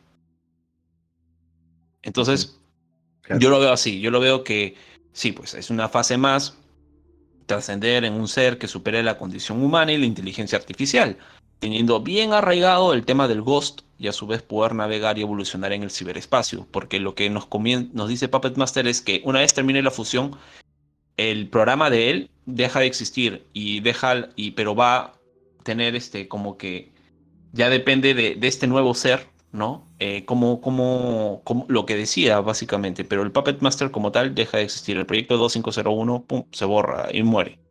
Y, ahí también la misma Motoko también. Motoko también, ¿no? Y este. Es como que ella sí, todavía sigue, por el hecho de que todavía sigue el tema del Ghost, podemos decir que hay algo de ella, hay algo de ella, pero ya no es humana. Ya así es algo más, ¿no? Igual que, o sea, ya no es humana, básicamente. Es un nuevo ser, es un, ser nuevo, controlado y listo para interactuar con el mundo desde su perspectiva única. Kusanagi se fusiona porque, bueno, ya está harta de que le persiga la, cuestión de si es o no humana, como digo. Puppet Master le da eh, consuelo y esperanza. No, consuelo y esperanza no, porque eso es como que sentimientos humanos y él no, no, no, eso no lo entiende. Lo que sí entiende es que le da una respuesta, una salida, ¿no? A su inconveniente de la mayor Kusanagi. Eh, porque sí, está, cuando están fusionados, la, todo el tema existencial de, soy humana, no soy humana, de mayor cosa nadie se responde categóricamente con un no. O sea, ella ha superado la humanidad. Esa es la respuesta. Algo muy chévere para rematarlo de Puppet Master que me gusta bastante. Y es que cuando está en la primera intervención que tiene con el, líder de la sección 9 y tal, y el otro tipo, Puppet Master Puppet Master se protege anulando la solicitud de comprobar si estar vivo. Eh, o sea, le dice como que ni siquiera la, tecnología humana puede responder a eso. ¿no? O sea, ni siquiera la tecnología humana y los humanos mismos podemos responder y dar una muestra propiamente de qué es real y qué no es, qué es estar vivo. ¿no? Eso de, propiamente de la perspectiva humana. Pero desde su definición de vida del Puppet Master, él sí está vivo porque él mismo dice, que es acumulación de data y la búsqueda de su preservación. Y dice, bueno, bajo, ajá, bajo esa lógica, si estoy vivo, ¿entiendes? Y argumenta que el ADN, o sea, busca tener la cualidad, hace una rima, ¿no? los humanos, yo quiero ser, guardo mi preservación, es parte de mi programación, perfecto, y acumular data. El humano también tiene esto igual que yo, y es su condición, y esa es la razón de por qué está vivo, es porque el humano en su ADN tiene codificado también preservar. Mm, eh, entonces él hace ese paralelismo y concluye de que por consiguiente de que él también está vivo. Me dejo entender, no en el sentido orgánico, pero sí en el sentido, eh, en, esa rima, en esa, en esa semejanza, ¿no? En ese símil. Este, y es interesante, pues, porque, bueno, en el ADN, en eso, en esencia, es preservación de la experiencia de las versiones pasadas de cada uno de nuestros antepasados. También indica que, por ejemplo, en su estado actual, el Puppet Master, al salir del ciberespacio, ha desbloqueado la posibilidad de morir. Y eso es de puta madre, porque cuando él está en ese cuerpito de mujer, ¿no? De mujer rubia, solo existe ese Puppet Master. Solo existe... que no, no tiene género este Puppet Master. Ah, bueno, bueno. Solo existe ese Puppet Master. O sea, solo está ahí. Si venía Batou y me metió un balazo en la 100, se acababa. Listo. Ya no hay más. De hecho, hay una parte final cuando Batou quiere intervenir y quiere cortar la conexión de, la mayor Kusanagi. Y es el mismo este, Puppet Master quien con una mirada le manda como que una emisión electromagnética y le, paraliza la mano. ¿Entiendes? Ah, sí, sí, sí. sí. Paja, paja. me gusta pensar que fue en realidad este, el Puppet Master, pero me gusta pensar más todavía que fue la mayor Kusanagi misma la que detuvo al mismo vato. Puede ser, ¿no? Aunque, bueno, para mí ese así, así fue Puppet Master, ¿no? sí, también tiene acceso a todo, a toda la red. O sea, ya tiene todo hackeado, él puede manipularlo, solo que no ha querido hacerlo. Sí. De hecho, Puppet Master es como una especie de semidios. Eh, tenía todo el tema tecno, es como, no es un tecnópata, porque, bueno, sabemos que no, no funciona así, pero sí es una entidad, un ser, una inteligencia que puede dominar absolutamente todo lo tecnológico y electromagnético, electromecánico, electrónico y digital. Entonces no hay margen de error para él, es como un mini dios. De hecho, el tema de en el momento preciso que le cae la bala y lo revienta a él, todo está planificado, incluso el disparo cuando le cae, le vuelve el brazo a y le dispara el cuello y solo queda la cabeza. Para mí todo eso estaba planificado. Porque él es, es el mismo Puppet Master el que manejaba y les, les deja sin señal a los helicópteros. Y dice, no puede ser, nuestra red es la red más, más poderosa del planeta Tierra. Es incodificable. Calla mierda. Mm. Hackeado. Hackeado por anónimos. Este, y, y, algo, algo paja es que el, sí, pues no, la meta de Puppet Master, o sea, cuando estaba, no sé, en el colegio puso, ¿no? En su anuario, me falta, falta sentirme humano, ¿no? Morir y ir más allá. Y es algo que finalmente termino logrando. O sea, bestial. El Puppet Master, bestial por ese lado. Ahora, no sé si quieres agregar algo del Puppet Master. Eh, sí, eh, me parece que justamente si él se logra, se llega a meter a una un cuerpo de mujer, como bien lo has descrito, eh, random, creo que es porque eh, la sección 6 ya, veía de que se les estaba saliendo de control todo el tema, ¿no? Y quería de alguna manera controlar, volver a controlarlo o eliminarlo. Eh, no recuerdo bien si es que él por voluntad propia se mete en un cuerpo para poder ser hallado por la sección 9, porque creo que es así. Eh, al ver que lo que están buscando es controlar de nuevo y, o eliminarlo, ¿no? Porque finalmente quieren eliminarlo. Eh, reconoce que lo podían borrar con un virus, o sea que existía la posibilidad de que la humanidad eventualmente saque una tecnología que lo elimine con un virus. Entonces, claro, entonces él, él, se mete en un cuerpo para justamente poder eh, huir y llegar a, a Motoko.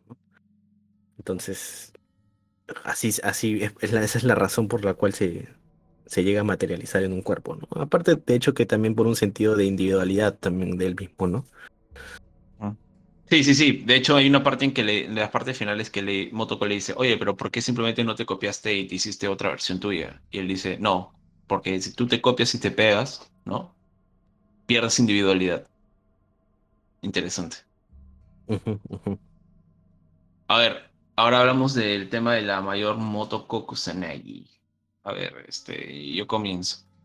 Creo que se conecta, se de frente si el, la película te dice algo en todas las escenas de ella es que sí se, le siente desconectada del mundo, ¿no? Como que, por ejemplo, ve, se despierta, su mirada perdida, mira el panorama de los edificios cibernéticos, de la sociedad cyberpunk, distante, como que no le entiende, desfasada. Y hay varias escenas que muestran ese sentir, ¿no? Em, hay pasos de intuición que la torturan, en, mi opinión, porque le revelan sensaciones que son tan válidas en un humano como de la perspectiva, tan válidas como un humano, en la perspectiva de un humano como la de desde una máquina. Este, lo que decíamos, ¿no? O sea, no hay cerebro. La parte orgánica, el intro que presenta el nacimiento de Motoko Kusanagi es magistralmente descriptivo. O sea, literalmente escanean su cerebro para replicarlo. Le hacen como que un plan, copy-paste y lo imitan y le ponen lo orgánico, lo eléctrico y literalmente hay un algoritmo, por así decirlo, que reproduce su personalidad inequívocamente de forma tal que entre el cerebro común y el cibernético no haya diferencia. Em, y, y, hay millones, ¿no? Estos millones de líneas que, de código que leen data y que, que son capaces incluso de predecir su que son su personalidad ahora y, y, y la desde, y pueden predecir y hacer lo que te gusta y, y, tu destino. Es como que literalmente en un UCB esté tu ser entero. O sea, me hace acordarte esta serie Altered Carbon, que solo vi la primera temporada. Yo también vi la primera temporada. ¿no? tu conciencia ¿no? en, una, en un UCB, pero acá no es eso, sino que no es que guardan tu conciencia en un UCB, sino que literalmente tu personalidad como un ser humano, al ser una acumulación de datos, ¿no? A, nivel atómico, como quieras, o de reacciones eléctricas, pulsaciones eléctricas, ondas cerebrales, como sea, ellos están en este, en este universo de Ghost in the Shell han llegado a la tecnología de que todo eso ha sido creado, o sea, lo pueden simular. Literalmente no hay secreto para lo que es la vida, salvo, salvo, salvo por el tema del Ghost, ¿no? salvo por el tema del Ghost que vendría a ser lo último que queda de tu humanidad. Que lo definen como que puede ser algo como que el espíritu, ¿no? Por así decirlo. Y algo que suma a, lo que viene a ser la Odisea y el calvario de vivir de la mayor Kusanagi es que ella no tiene recuerdos. Entonces la pregunta de qué carajo soy, soy o quién soy es súper fuerte. Em, y, ojo, hay una parte en que, por ejemplo, donde vuelve a reventar el Lost, ¿no? Es, este, el director muestra el mundo de Ghost in the Shell desde el POV de ella, como ya dijimos, y literalmente ve un cyborg que es el mismo diseño físico que el de ella. O sea, es literalmente lo mismo que ella, solo que está con un vestido en rojo. O sea, la misma realidad le hace dudar. Luego ve a este tipo humano que literalmente le inventaron que tenía una familia e hijos, pero... Ah, ya, ese es el, ese es el momento de quiebre simplemente fue un tipo inventado. Entonces, ¿cómo ella no quieres que ella dude? ¿Cómo ella no quieres que ella se cuestione absolutamente qué es ser humano? ¿Qué es, qué es ser, qué es ser humano? ¿Qué es ser más humano? El debate de si un acto es humano o deshumano, este, ¿no? Este, eh, por ejemplo, eh, Motoko Kusanagi se muestra como un personaje frío en ese mundo y sensible, Incluso este, cuando duerme parece que fuera una carga de batería. O sea, no tiene. Su habitación es todo negro, y solo una ventana al exterior.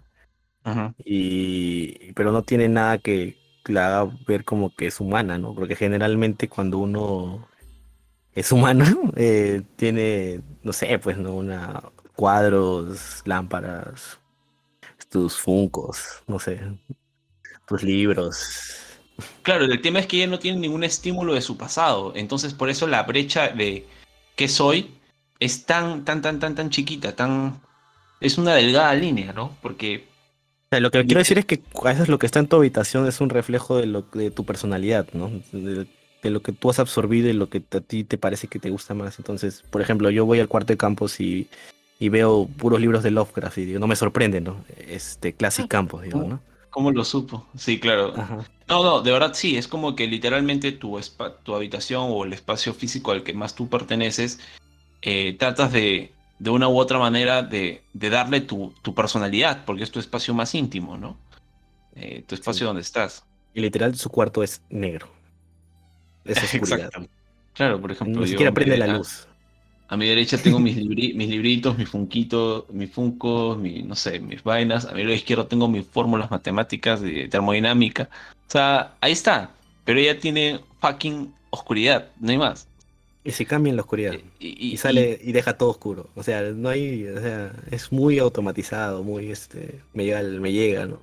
Aún así, aún así, pero es un personaje sensible a la reflexión en la soledad. O sea, el personaje se nota que cuando está solo reflexiona, que hay una meditación detrás de ello, pero las dudas están, son también muy grandes, ¿no?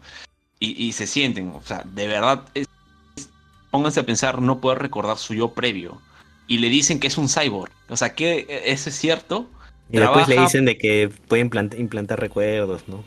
Para sí, claro, o sea, cosas. Total, ella no, no, no pueden, no saben, literalmente no saben quién, en quién confiar.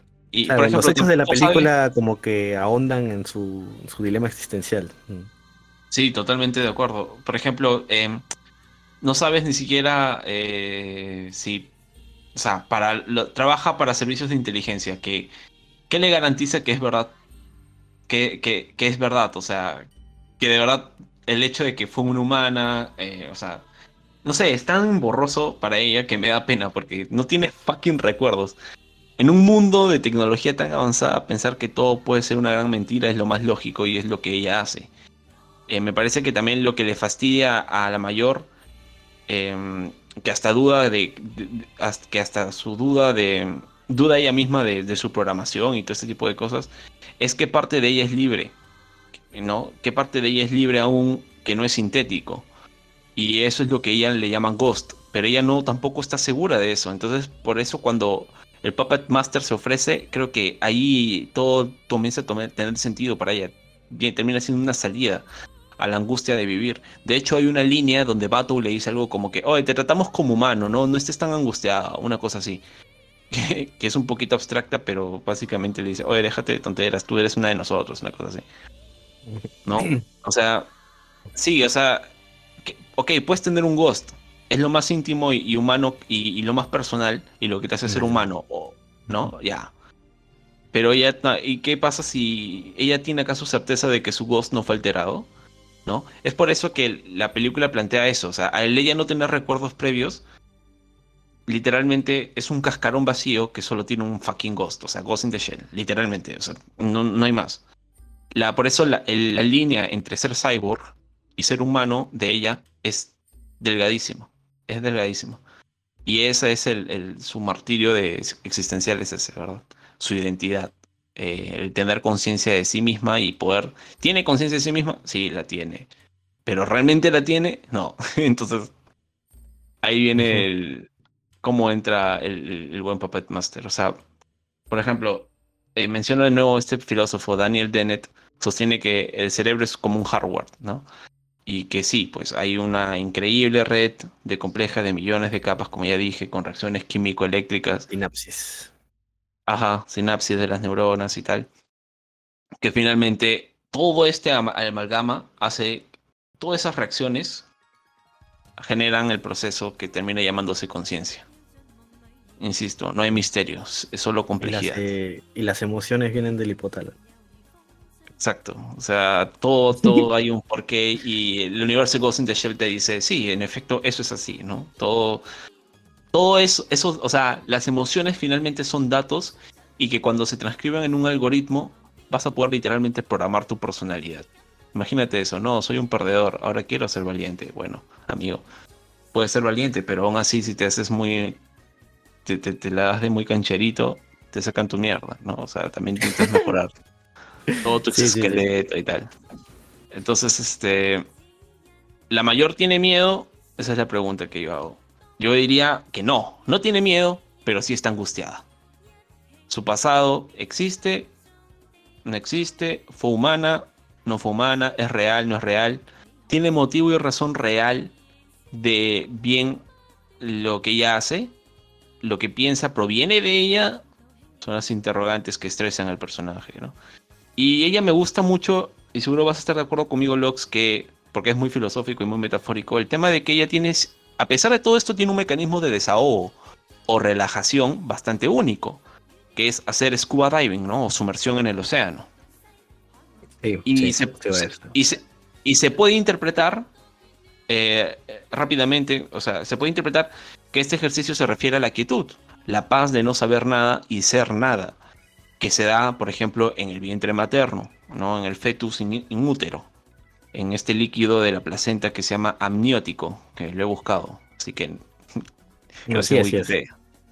Y, y, esa es la referencia. Ahora, ¿qué es lo interesante de esto? Lo interesante es que sabemos que ella no tiene recuerdos, sabemos que ella no sabe absolutamente nada, ni siquiera de si es humana o no es humana, o qué es ser humano, o cuál es su identidad, o es consciente de ella. Y lo interesante es que le a ella le agrada esa sensación de vacío, pese a desconocer que ese estado solo se encuentra en la, en la previda, ¿verdad? En el fetus in, útero, o quizás en el después de la muerte, ¿correcto? y, y, lo, que, lo que entiendo yo es que su subconsciente anhela ello ¿verdad? Estar en ese estado de, simulación de vacío. incluso para, para acotarte, eh, ella menciona de que en ese estado siente un poco de angustia, desestabilidad, de, un vacío, como tú bien has dicho y descrito. Eh, pero también le dice a Bato, ¿no? siento esperanza. Y Bato le dice, what, what the fuck, Y ella le dice, sí, porque cuando siento que estoy saliendo a la superficie, siento esperanza de que puedo ser alguien más. Entonces, justamente también creo que iría bien con tu, con tu metáfora de, del nacimiento, ¿no? De ver la luz al, emerger y ser una nueva persona. Sí, sí, sí, sí, totalmente de acuerdo, buena acotación. O sea, y, y eso, por ejemplo, lo, lo también un poquito trágico y triste es que, ok, ese vacío puede ser, es válido decirlo, que es al, al tema del fetus in útero, ¿no? A la previda, por así decirlo. Ok, ya sé que algunos me dirán, no, Campos, la vida comienza en tal semana. Ok, no, quiero entrar en ese detalle, simplemente me refiero al, al estado de vacío, al estado de no saber nada, ¿no? Este, y, pero es, también es válido decir que un cyborg eh, también está en ese estado. Em, o sea, por ejemplo, me, explico mejor. Es válido decir es válido decir que sí, o sea, que esa sensación de la nada absoluta, eh, que el apagado de la respiración y los latidos, eh, también se dan en una, eh, son, me hace pensar a mí en una máquina, hasta que alguien apriete el botón de encendido, de encendido, que es como el caso de ella. O sea, sí, antes el humano puede experimentar ese vacío, correcto, pero un cyborg, pónganse en el lugar de ella, hasta que se activa en la, escena, en la primera escena, hasta que la el botón de encendido, este, también está en esa simulación. No sé si me dejo entender. Es decir, que el vacío en la previda, tanto el vacío en la preconciencia de comenzar a funcionar como un autómata o un ghost, perdón, o un cyborg, son exactamente lo mismo. Es decir, que la figura de, esto, de, de, estar sumergiéndose ¿no? en busca de ser un ser nuevo, literalmente se puede aplicar tanto para un cyborg como para un humano, por lo cual aumenta aún más su angustia de vivir. Me dejo entender, o sea, para ambos puntos de vista, seas un cyborg, es válido, seas un humano, también es válido, ¿no? Y, de hecho, por ejemplo, al terminar la película, uno puede reconocer eso fácilmente, ¿no? Con solo leer el título de la peli misma, ya dices, ah, ok. No sé. eh, pero, o sea, hay algo bacán también que, que es como que invisible, que es esta persecución de que del, del sinsentido, o sea, a, la mayor Kusanagi. Y se siente, se siente claramente que ella ya es algo que ella quiere superar, trascender o entenderlo. Y me parece que por eso acepta la fusión, la fusión con el Puppet Master, ¿no? En mi opinión. Claro, e, e, ella cree que con el conocimiento del Puppet Master va a poder responder sus cuestiones y dudas existenciales ya no estar tan desconectada, sino que ser parte de la nueva armonía de ese mundo tan complejo cyberpunk. Ahora, sí es verdad también que es 100% ella se sintió identificada con la, la, narrativa del Puppet Master, por eso termina acudiendo a él, ¿no? Claro, de todas maneras, de todas maneras. Eh, bueno, yo, yo para acotar, eh, creo que el, para la, la escena, para entender de alguna forma el desenlace es justamente lo que tú dices en esta escena del scuba diving, en la que están con Bato discutiendo cuando sale ella, ¿no? Cuando sale y están tomando una cerveza juntos. Eh, que ella, ella comienza a tener, tiene un monólogo de, del tema de buscarse buscar al yo mismo, ¿no? ¿Qué soy yo? ¿No? Y comienza a hablar de que yo soy el conjunto de estas, de las partes que tengo como organismo, ¿no? Así como el conjunto de los recuerdos que puedo poseer, eh, pero a la vez eh, al buscar un yo mismo me estoy limitando, ¿no? Tengo, llego a un techo, ¿no? Y eso no, y eso no deja avanzar más allá porque eh, cada día una persona es distinta, no cambia. Eh, la persona que eres hoy no va a ser la persona que eres en 10 años, estás en constante crecimiento. Y, la búsqueda y estar eh, insistente en, decirte, este, yo soy así, yo soy así, yo soy así, justamente te limita a hacer algo más.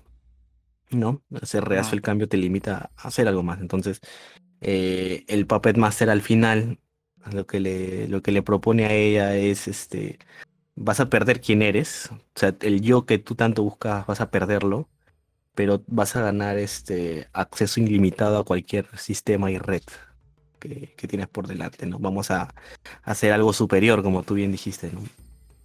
Es lo que le propone a cambio el Puppet Master, ¿no? Y también, la resolución a su dilema, ¿no? Al límite que ella no le gustaba tener, por justamente lo que ella ha dicho, ¿no? El, el yo para ella era su cuerpo, su voz, su mente y sus, sus recuerdos limitados, ¿no? Pero justamente ese yo sentía, ella sentía que la limitaba a hacer algo más, y que justamente por centrarse en ese yo no podía hacer otra cosa más y estaba en esa angustia, ¿no? Y el Puppet Master de alguna forma la libera de esas limitaciones y ella por eso accede también, ¿no?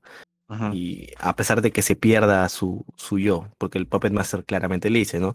Eh, luego de esta unión, ni yo ni tú volveremos a, hacer. Básicamente los dos vamos a morir. Lo que va a quedar es nuestra descendencia, ¿no? Una descendencia que es libre de esas limitaciones que tanto tú, de, que tanto tú reniegas. Creo yo, ¿no? Claro. Sí, sí, sí. Yo siento, yo siento que no es que ella muera en el sentido más, más literal. O sea, creo que es como que Ambos logran trascender, pero bueno, hablando de qué es muerte y qué no es muerte, ya para estos seres es, es, casi tonto, ¿no? Pero sí siento que algo de ella todavía queda, o sea, en el sentido de que lógicamente sí fue mimetizada, absorbida, trascendió, se convirtió en un ser y ya no está la duda de, la cuestión de ser humano o no ser humano, que era algo que ella lo, la añejaba. La duda existencial que ella la perseguía era eso, es lo que yo percibo, ¿no? O el, el, martirio de si existo o no existo, soy real, no soy real, ella trascendiendo llenaba todas esas respuestas, ¿no? Le hacía un, fact-checking, como que, pa, sí, no soy humana, a la carajo, me, me importa una mierda. Eh, pero sí siento que es como que, obviamente, por ejemplo, luego ella ve a Bato y lo sigue reconociendo, ¿no? Es como que más que una supresión de lo que ella fue, es una literalmente una evolución, ¿no? Una, una adición de capacidades y cualidades y un acceso a una, una, cantidad de, de, inteligencia y nuevas oportunidades asombrosas, ¿no? Eso es lo que le ofrece el Puppet Master. Y sobre todo creo que también lo que hace es que literalmente cambia la programación de ella mentalmente, pero cambia el, lo más, el core más, más poderoso que ella puede tener en, de su, de su Ghost, ¿no? Que era justamente este tema de, del yo. Entonces, como mencionaba, hay una nueva reconfiguración del yo al final, acompañado de una, eh, de una búsqueda de la perpetuidad evolutiva. Y es un ser totalmente diferente, ¿no? Es un ser que ya tiene todo el mundo abierto y hacer lo que le venga en gana. Y sí, pues en la película se habla mucho de lo que significa incluso ser humano. Aprendemos, por ejemplo, este tema de toda la información acumulada a lo largo de la vida, ¿no? Eh, que es menos que una gota en el océano de información. ¿Y qué pasaría si hay un humano que puede recopilar más información y retenerla por más tiempo? Entonces yo pienso, ¿eso te haría más humano? Por ejemplo, eh, me saltaba la cuestión de, el ADN es data humana. Ok, ¿Qué pasaría si hay un humano que vive 200 o 300 años? O que logre acumular más información y conocimiento vasto, al nivel de que, no sé, pues, si en una vida logra solo un PhD, este tipo en 200 años logra dos PhD en todos los campos de la ciencia. un humano que acumule y conozca a cabalidad toda la historia de la humanidad, toda la historia de la humanidad, la causa y consecuencia de la acción humana y sus por qué. Eso lo haría más humano o menos humano que una persona random que se come los mocos y es devorado por la rutina de los días. ¿No? Eso, esa es, una, es algo que, por ejemplo, algo que me invitó a, reflexionar la película en sí. Claro. Este, Interesante. ¿qué, es, ¿Qué te hace más humano? ¿no? Entonces, este, por ejemplo, el tema de cuando acá muchas religiosos o personas que tienen una visión maniqueísta de la vida del bien y el mal, nada más dicen, matar te deshumaniza, robar te deshumaniza. Y hay otros que dicen, no, en realidad eso es parte del pecado, los errores o todo ese tipo de defectos, ¿no? También son partes de la naturaleza humana. No es que los puedas descartar, ¿no? Otra cosa es el ideal del ser humano bueno que tú quieras, pero bueno, eso es otra cosa, ¿no? Este, al final de la película, por ejemplo, el Puppet Master, claro, ya vengo repitiendo esto, este, invita a la mayor a unirse cara a cara en, este nuevo mar informativo.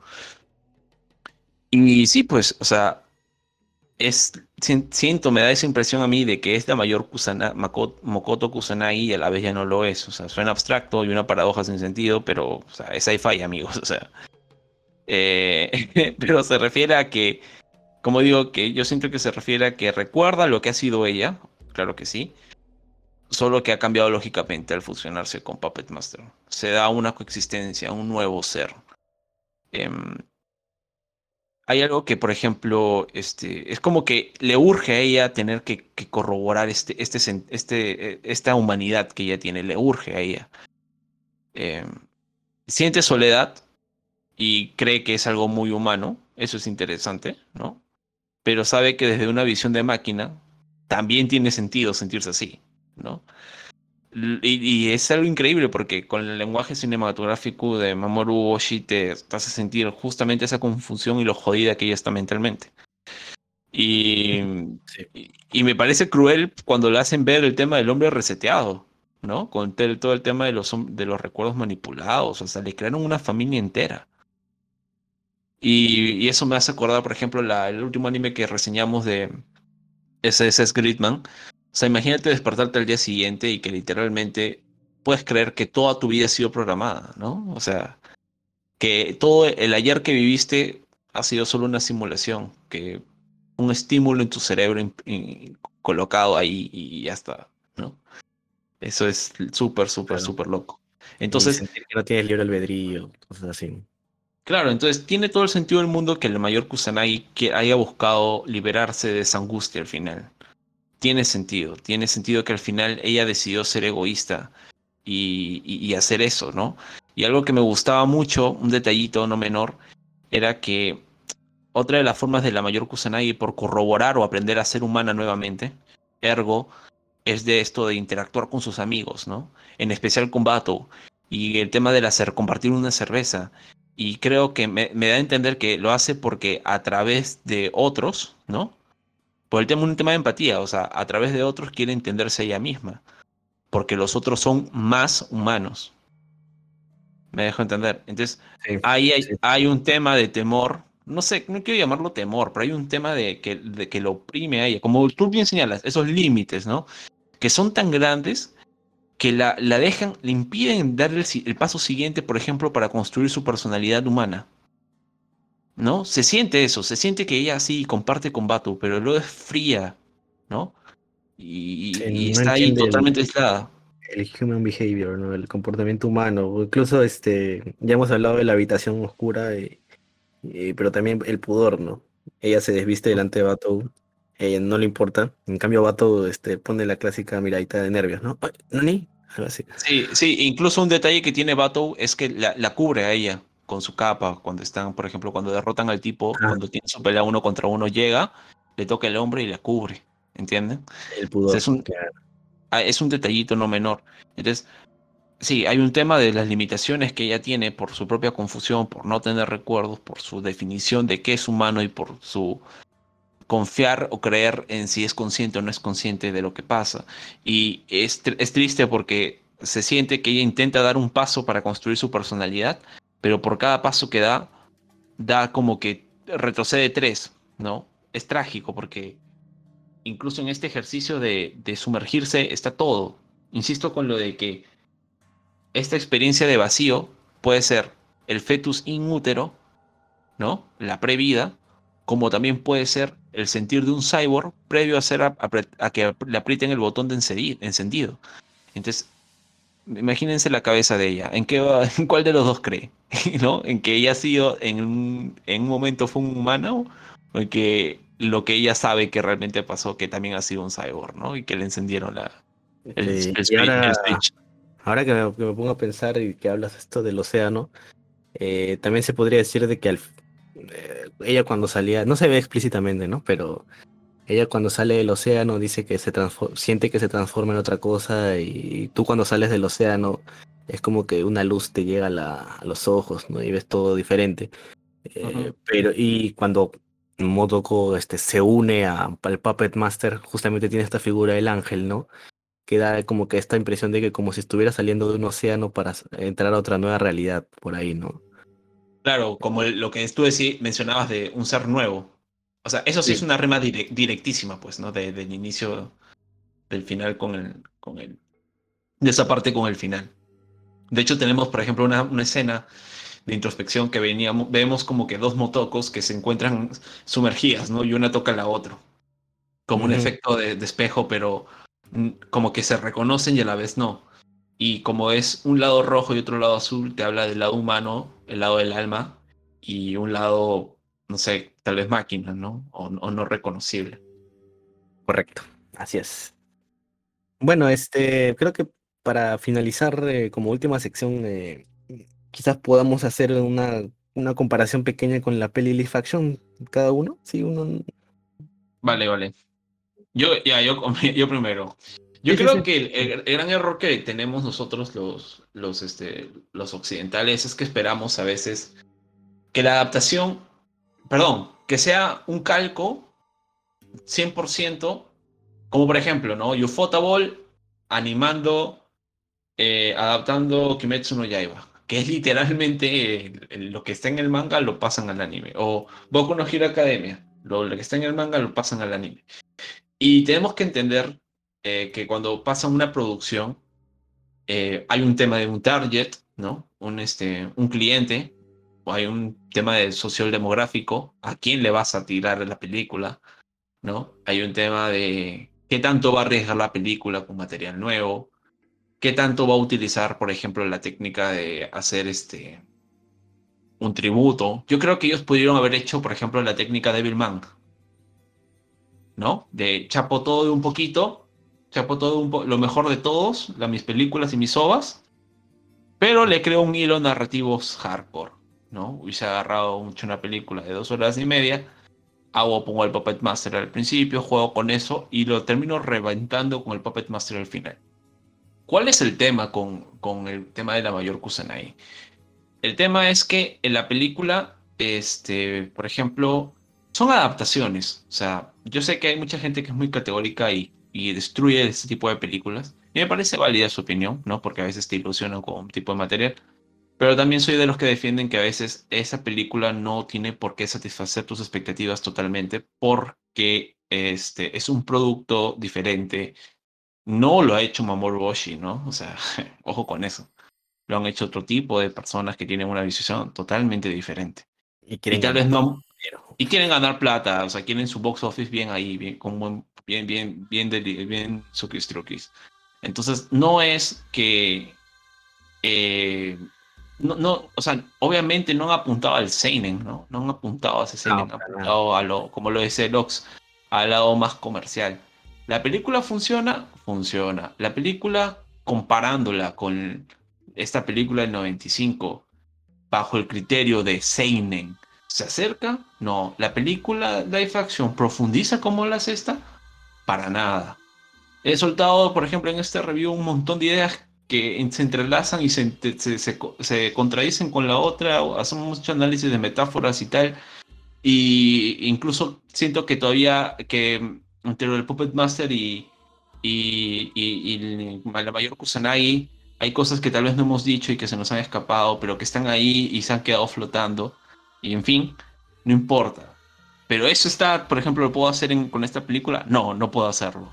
lo siento. No, es muy simple. Tiene un, inicio, un, inicio, nudo, desenlace y fin. No, no hay más. Exacto, no hay más. Entonces, este, dudo que eh, lo que sí me gustó fue este chispazo de este tufillo de precuela, ¿no? Eh, pero ni tanto. Un poco con, por lo de Bato, ¿no? Y... Lo de Bato me gustó mucho, por ejemplo, me pareció un buen detalle. Por eso lo sentí medio precuelón, medio precuela. Me agradó también que a la mayor la hagan papilla y que está, se haya comido una explosión y tenga todo el cuerpo destrozado.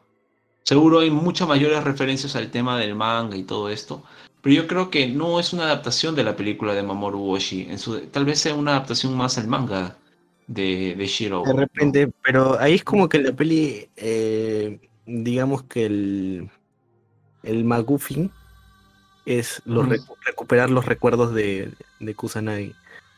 En cambio, en, el, en la película del 95, en la animación, es justamente, ya, bueno, ya lo hemos hablado, ¿no? El tema de quién soy yo y hasta qué punto puedo ser humano, cuando no soy humano, eh, en cambio, como le digo, la, peli es un poco más, este, recuperemos los recuerdos, incluso este, se ve que con el Puppet Master había una relación previa, de que ya se conocían, y incluso lo, romantizan un poco. Eh, te digo, lo vuelven un poco más cliché, más comercial, un poco más aterrizado para que cualquiera lo pueda entender sin, sin pensar mucho, ¿no? Eh, lo cual no está mal, para mí no está mal, está bien.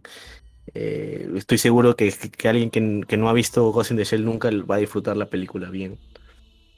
Entonces, eh, creo que las diferencias son este, considerables, pero para el cine comercial me parece que está bien. ¿no? Y, y, de todas maneras se agradece este, que hayan bastantes detalles de la película original. ¿no? O sea, hay, varios este, fanservice que, que, que son calcados de la película animada. Quizás el core no es el mismo, es totalmente distinto, pero los detalles, me parece que los casts están bien, me gustan los casts, como lo han casteado y el único que, yo sé que de repente va a sonar un poco antipopular, pero no me gusta Scarlett Johansson como la, la mayor Kusanagi. O sea, creo que Scarlett es. De repente, como el core de la película es un poco más. Busquemos mis recuerdos, mis emociones y todo esto le va bien. Pero si vamos a un cast de la mayor Kusanagi, que es básicamente no, no tiene, no refleja emociones, tienen la mirada nomás. O sea, compara la mirada de la de, de Motoko Kusanagi en el, de la película con la mirada de Scarlett. O sea, la mira, Scarlett parece siempre que va, que, que, está sufriendo. En cambio, la mayor, en la peli animada es como que no, no es no emotions, ¿no? No tiene, no refleja emociones. Entonces, de repente otro, otro cast me hubiera gustado más. Pero para el core de la peli, como está hecha, creo que está bien, en realidad. Sí, de hecho, toda la, ambientación de la película también no me gustó mucho. Me sentí que estaba viendo la película Statron o. Ah, es que ¿sabes cuál es el tema también? Es que la película el... Live Action es demasiado explícita. Demasiado explícita. o sea, es como que del minuto uno el, te dicen, ah, el ghost es el alma, punto. Cuando el, otro básicamente tiene, lo deduces, ¿no? Después de ver la película, lo infieres, digamos, ¿no? Pero es como que acá explícito. Ah, este, hay cyberpunks. Ves en, en cada esquina ves personas con, ¿cómo se llama? Con partes modificadas, pero muy explícito. En cambio, en la peli, por ejemplo, tenías a, eh, cuando están entrando los de la sección 6 al edificio para encontrarse con el Puppet Master, ves un, tipo normal, un, ejecutivo normal, pero este, con un escáner así de, y viendo el peso, ¿no? Dices, no, este tipo no es normal, porque pesa más de lo que debería pesar un humano de carne y hueso. Pesa más porque tiene partes cambiadas. Entonces los cyborgs no son tan evidentes, ¿no? O sea, son más Entonces, me parece que lo de la peli es demasiado explícita, pero como te digo, para un público en general, ¿no? hablamos de niños, de jóvenes, señoras y señores, eh, me parece que va bien, ¿no? hay por qué ser tan implícitos o, que cada uno saque sus propias conclusiones, ¿no? Sí, sí. Sí, igual, o sea, pucha. Igual adaptar esto mm, creo que hubiese sido muy, muy difícil, ¿no? O sea, intentar que hacer una simulación de esta película, amigo, no. ¿Para qué? Claro, creo, creo que no tiene por qué serlo. Por eso te dije en un momento que, en un principio, que es, a mí me parece una buena adaptación comercial, ¿no? Claro. alternativa. No estamos buscando que se calque exactamente la peli. Creo que se calcó lo que lo necesario y se agradece. Y yo lo agradezco este, haber visto eso en Live porque se ve, de, se ve de puta madre, está bien. No, hay algunas cosas que paliesen porque ya pues, las limitaciones de live action, ¿no? Pero a mí me parece que es una buena adaptación, en realidad, ¿no? Por más de que lo único que sí no, me termina. Es como que me, me enroncha un poco, por decirlo así, es que el Puppet Master tenga forma humana. Pues que sea un... O sea, es como que muy cliché ya, ¿no? El, el, ay, no, nos conocimos antes y fuimos separados y ahora nos volvemos a encontrar para enfrentarnos a la corporación Umbrella, que son los que siempre este, estuvieron tras de todo, fueron los villanos. Y los matamos al final y, y nos vamos. Me, hicieron basura, básicamente este, el, el mecha del que hemos estado hablando me hizo mierda, pero nada, este, me levanto y, y no me pasó nada, pues, ¿no? Me voy a Chile. Claro, o sea, se cubre esa parte. Pero lo entiendo, lo entiendo. Ahora, por ejemplo, para tener una conclusión final, lo que podemos llegar a una concordia, podríamos decir que de la forma más conclusiva y simple posible es que la mayor Kusanagi, frente al problema de identidad, frente al problema de saber qué es ella y su yo, y la conciencia, ergo, angustia de vivir, optó por literalmente deshacerse de todo ese, de todo ese martirio, de todo eso, simplemente trascendiendo para poder entender lo que no entendía antes, para poder tener nuevos horizontes y quitarse este tema de esta duda existencial. en una mm, idea simple. Sí, pues yo creo que sí. Sí, yo estoy de acuerdo. Y por el lado del Puppet Master, podemos decir que era una inteligencia artificial tan compleja y tan vasta que quiso acercarse a su creador, ¿no? A su Dios, es decir, a los humanos, poder evidenciar y poder palpar que es estar vivo. No en el sentido conceptual de la preservación, que es lo que él señala y añade como rima y argumento contra los humanos, ¿no? Esta rima del ADN y la preservación de datos, y yo también soy dato y por ende estoy vivo, da, No, sino que lo que él quería era saber experimentar la muerte y poder reproducirse. No en una forma orgánica de un pene con una vagina, chicos, no. Lógicamente estamos hablando de una cuestión de...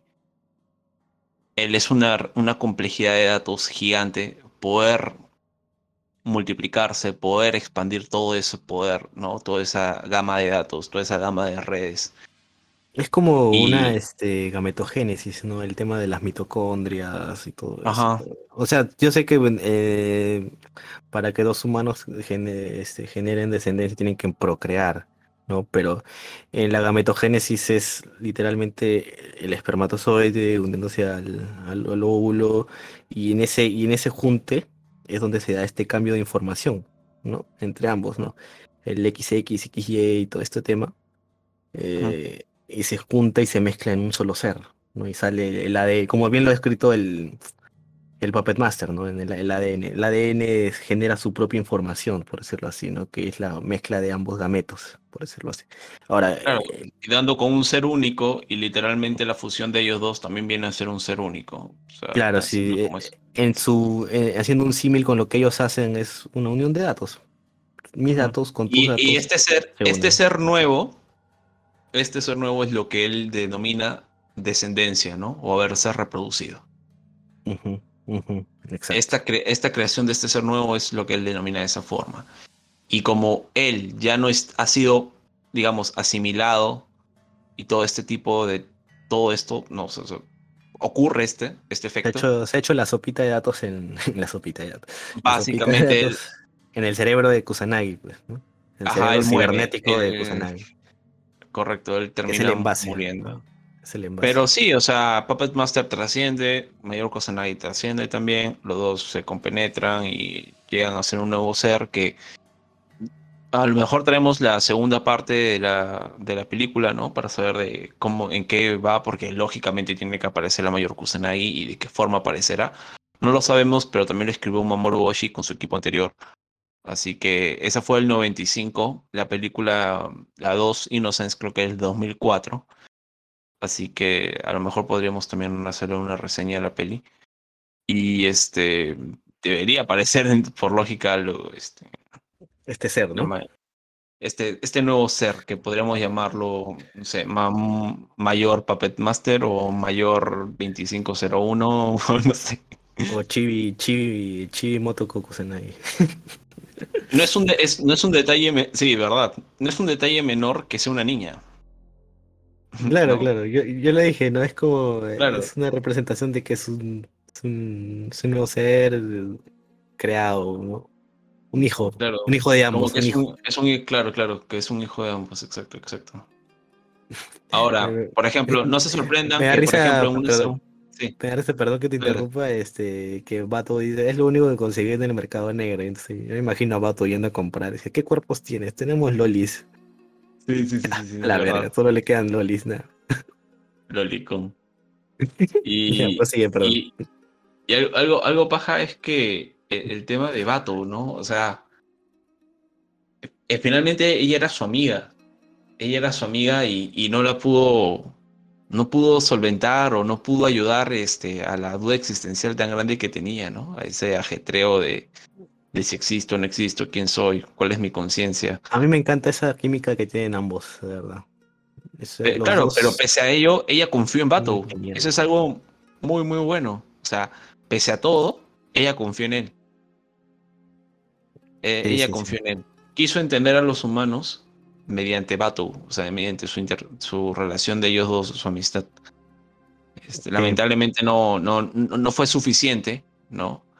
Y quiero que quedarme también con algo que lo que tú has mencionado y has remarcado bastante, y es el límite entre los cyborg y el humano era lo que, era lo que restringía a, Kusanai, a la mayor Kusanagi de poder liberarse de esa carga que tenía. Eso que es abstracto, ¿no? Puedes definirlo. Lo hemos definido un adjetivo.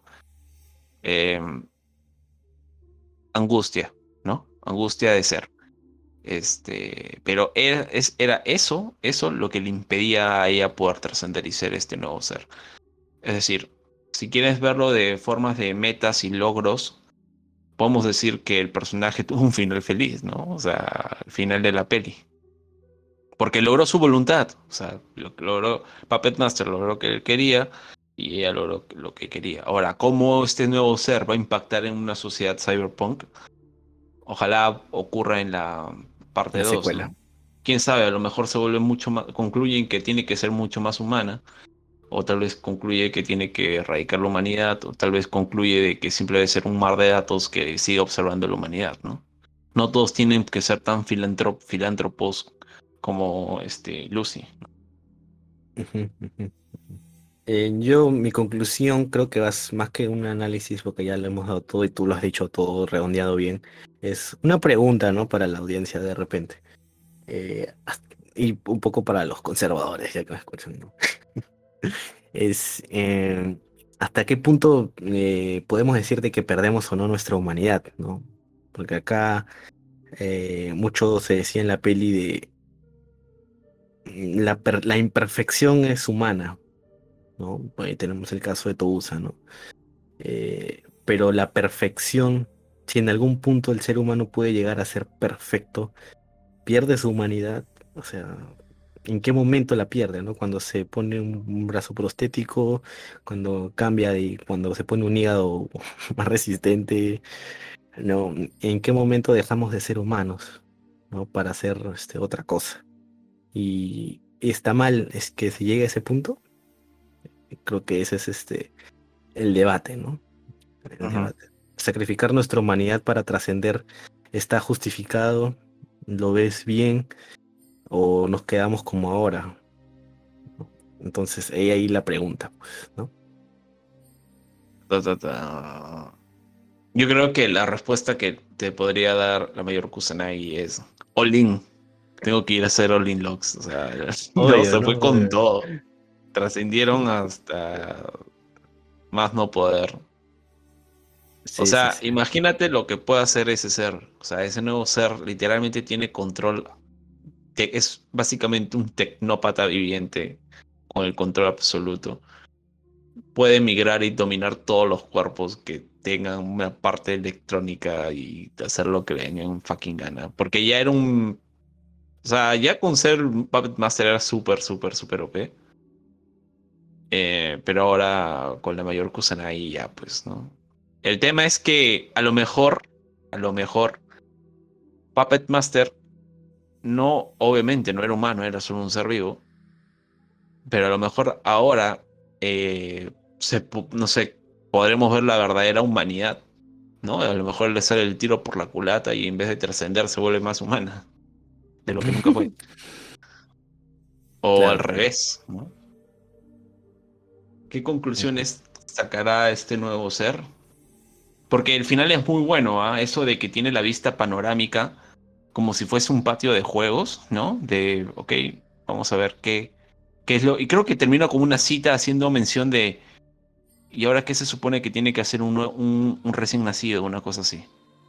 Eh, menciona también que, ahora sí tiene acceso a toda la red y él lo percibe, lo siente.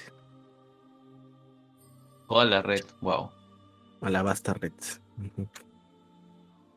o sea, es un Ultron, básicamente. Pues, claro, o sea, por así decirlo, si con Puppet, Master tenía una capacidad limitada de, de, data, ¿no? O sea, obviamente era una cantidad increíble, increíble, pero tenía un, límite de control, ¿no? Ahora lo que se refiere a Puppet Master es que incluso le dice en una de las, de las partes finales, le dice, no subestimes, como que no, no, no te burles, sé un poco más agradecida con mis habilidades que te voy a dejar, una cosa así, con mis capacidades. Sí, sí. ¿No? Este, ya, pues, ahí tenemos. Así que es un golazo. Correcto. Es un golazo, una super serie. Ha sido una super reseña. Le hemos metido todo el corazón que hemos podido y la, la racionalidad. Sí, por ahí este, quizás se nos haya pasado algo, como siempre instamos a la gente a que pueda de repente dejarnos algo más, ¿no? Alguna su punto de vista que, quizás nosotros no hayamos percibido, detalles, etcétera, ¿no? Siempre, siempre será bienvenido. Y si lo amerita, este lo nombraremos en un podcast que, que básicamente hable del mismo tema, ¿no? O en un, posible, una posible segunda parte, ¿no? de la secuela. Sí, totalmente de acuerdo. Así que bueno. Ahora, eh, quiero hacer mi recomendación. Sí, mi recomendación va a ser. Eh, mencioné a un filósofo, se llama Daniel Dennett, es un filósofo y escritor de Harvard. Eh, pueden buscarlo, googleenlo, Daniel Dennett, y sus tópicos son básicamente lo que hemos estado hablando. El tipo sigue vivo y sigue publicando y da conferencias muy interesantes sobre el tema. así que creo que a la gente les va a escuchar mucho. Eh, les va a gustar mucho, mejor dicho, escuchar hablar de, este, de, estos tópicos. Y respecto a los animes, eh, recomiendo Castlevania, está en Netflix. Muy buena animación. La historia, mm, bueno, vean Berserk y sobre todo vean Jujutsu Kaisen. Si no lo han visto, véanlo porque vamos a, vamos a, a traerlo al canal para hacer la review respectiva de los primeros del anime, la primera temporada de anime Arcos generales, las peleas que más nos han gustado, sus porqués y el desarrollo de los personajes respectivos, de los principales. Muy bien, excelente. Yo solo les pediría, exhortaría a la gente a que nos deje un buen like si les ha gustado este esta review, eh, porque siempre ayuda a que sea más mejor difundido ante, ante la vasta audiencia, ¿no? De igual forma, que sigan escuchando los programas venideros. Como bien ha dicho Campos, vamos a traer Jujutsu Kaisen eh, la próxima semana. Y por ahí se viene quizás un Stance Gate, un Fate Zero, que también por ahí lo tenemos pendiente. Y si tienen alguna otra recomendación que hacer de este corto, quizás otra película de los 90, incluso de los 80, que, quieran que analicemos. podrías mostrar también a Akira. Creo que va muy bien con el tópico. Sí, puede ser, puede ser. Cuando quizás yo me atrase en, ver un anime, eh, ya vea, este, digamos, ya vamos a analizar a Kira y sale, ¿no? Sí, sí, sí. Así que, así como ahora, que ha sido espontáneo, ¿no? Dijimos, ya, Ghost in the Shell, Ghost in the Shell. Sí. Así que, muchas gracias, han llegado hasta este punto. a, mí yo, a mí yo del futuro, a mí yo del futuro, cuando escuche este podcast, cuando tenga 50 años, este, no, lo más inteligente es hacer el trasplante de hígado. De eso no nos vamos a arrepentir nunca. Sí, ¿no? Todo, todos estos programas van a quedar en la nube, ¿no? Para que un, un futuro Puppet Master los, escuche. Así que sin más, les agradezco si llegas a este punto. Cuídense mucho. Nos vemos la próxima semana o las próximas dos semanas, porque ahora estamos haciendo más intercalado para poder vivir más. Pero vamos, estamos, seguimos, seguimos acá vivos dando la pelea para que sigamos disfrutando de las maravillas del anime. Así que, palabras de despedidas, Campus, speech final. Adiós a todos. Trascendencia humana. Así es. Sayonara, amigos. Sayonara. Igual estás rica. Sí. Oh, Scarlett tiene un rostro Kenny.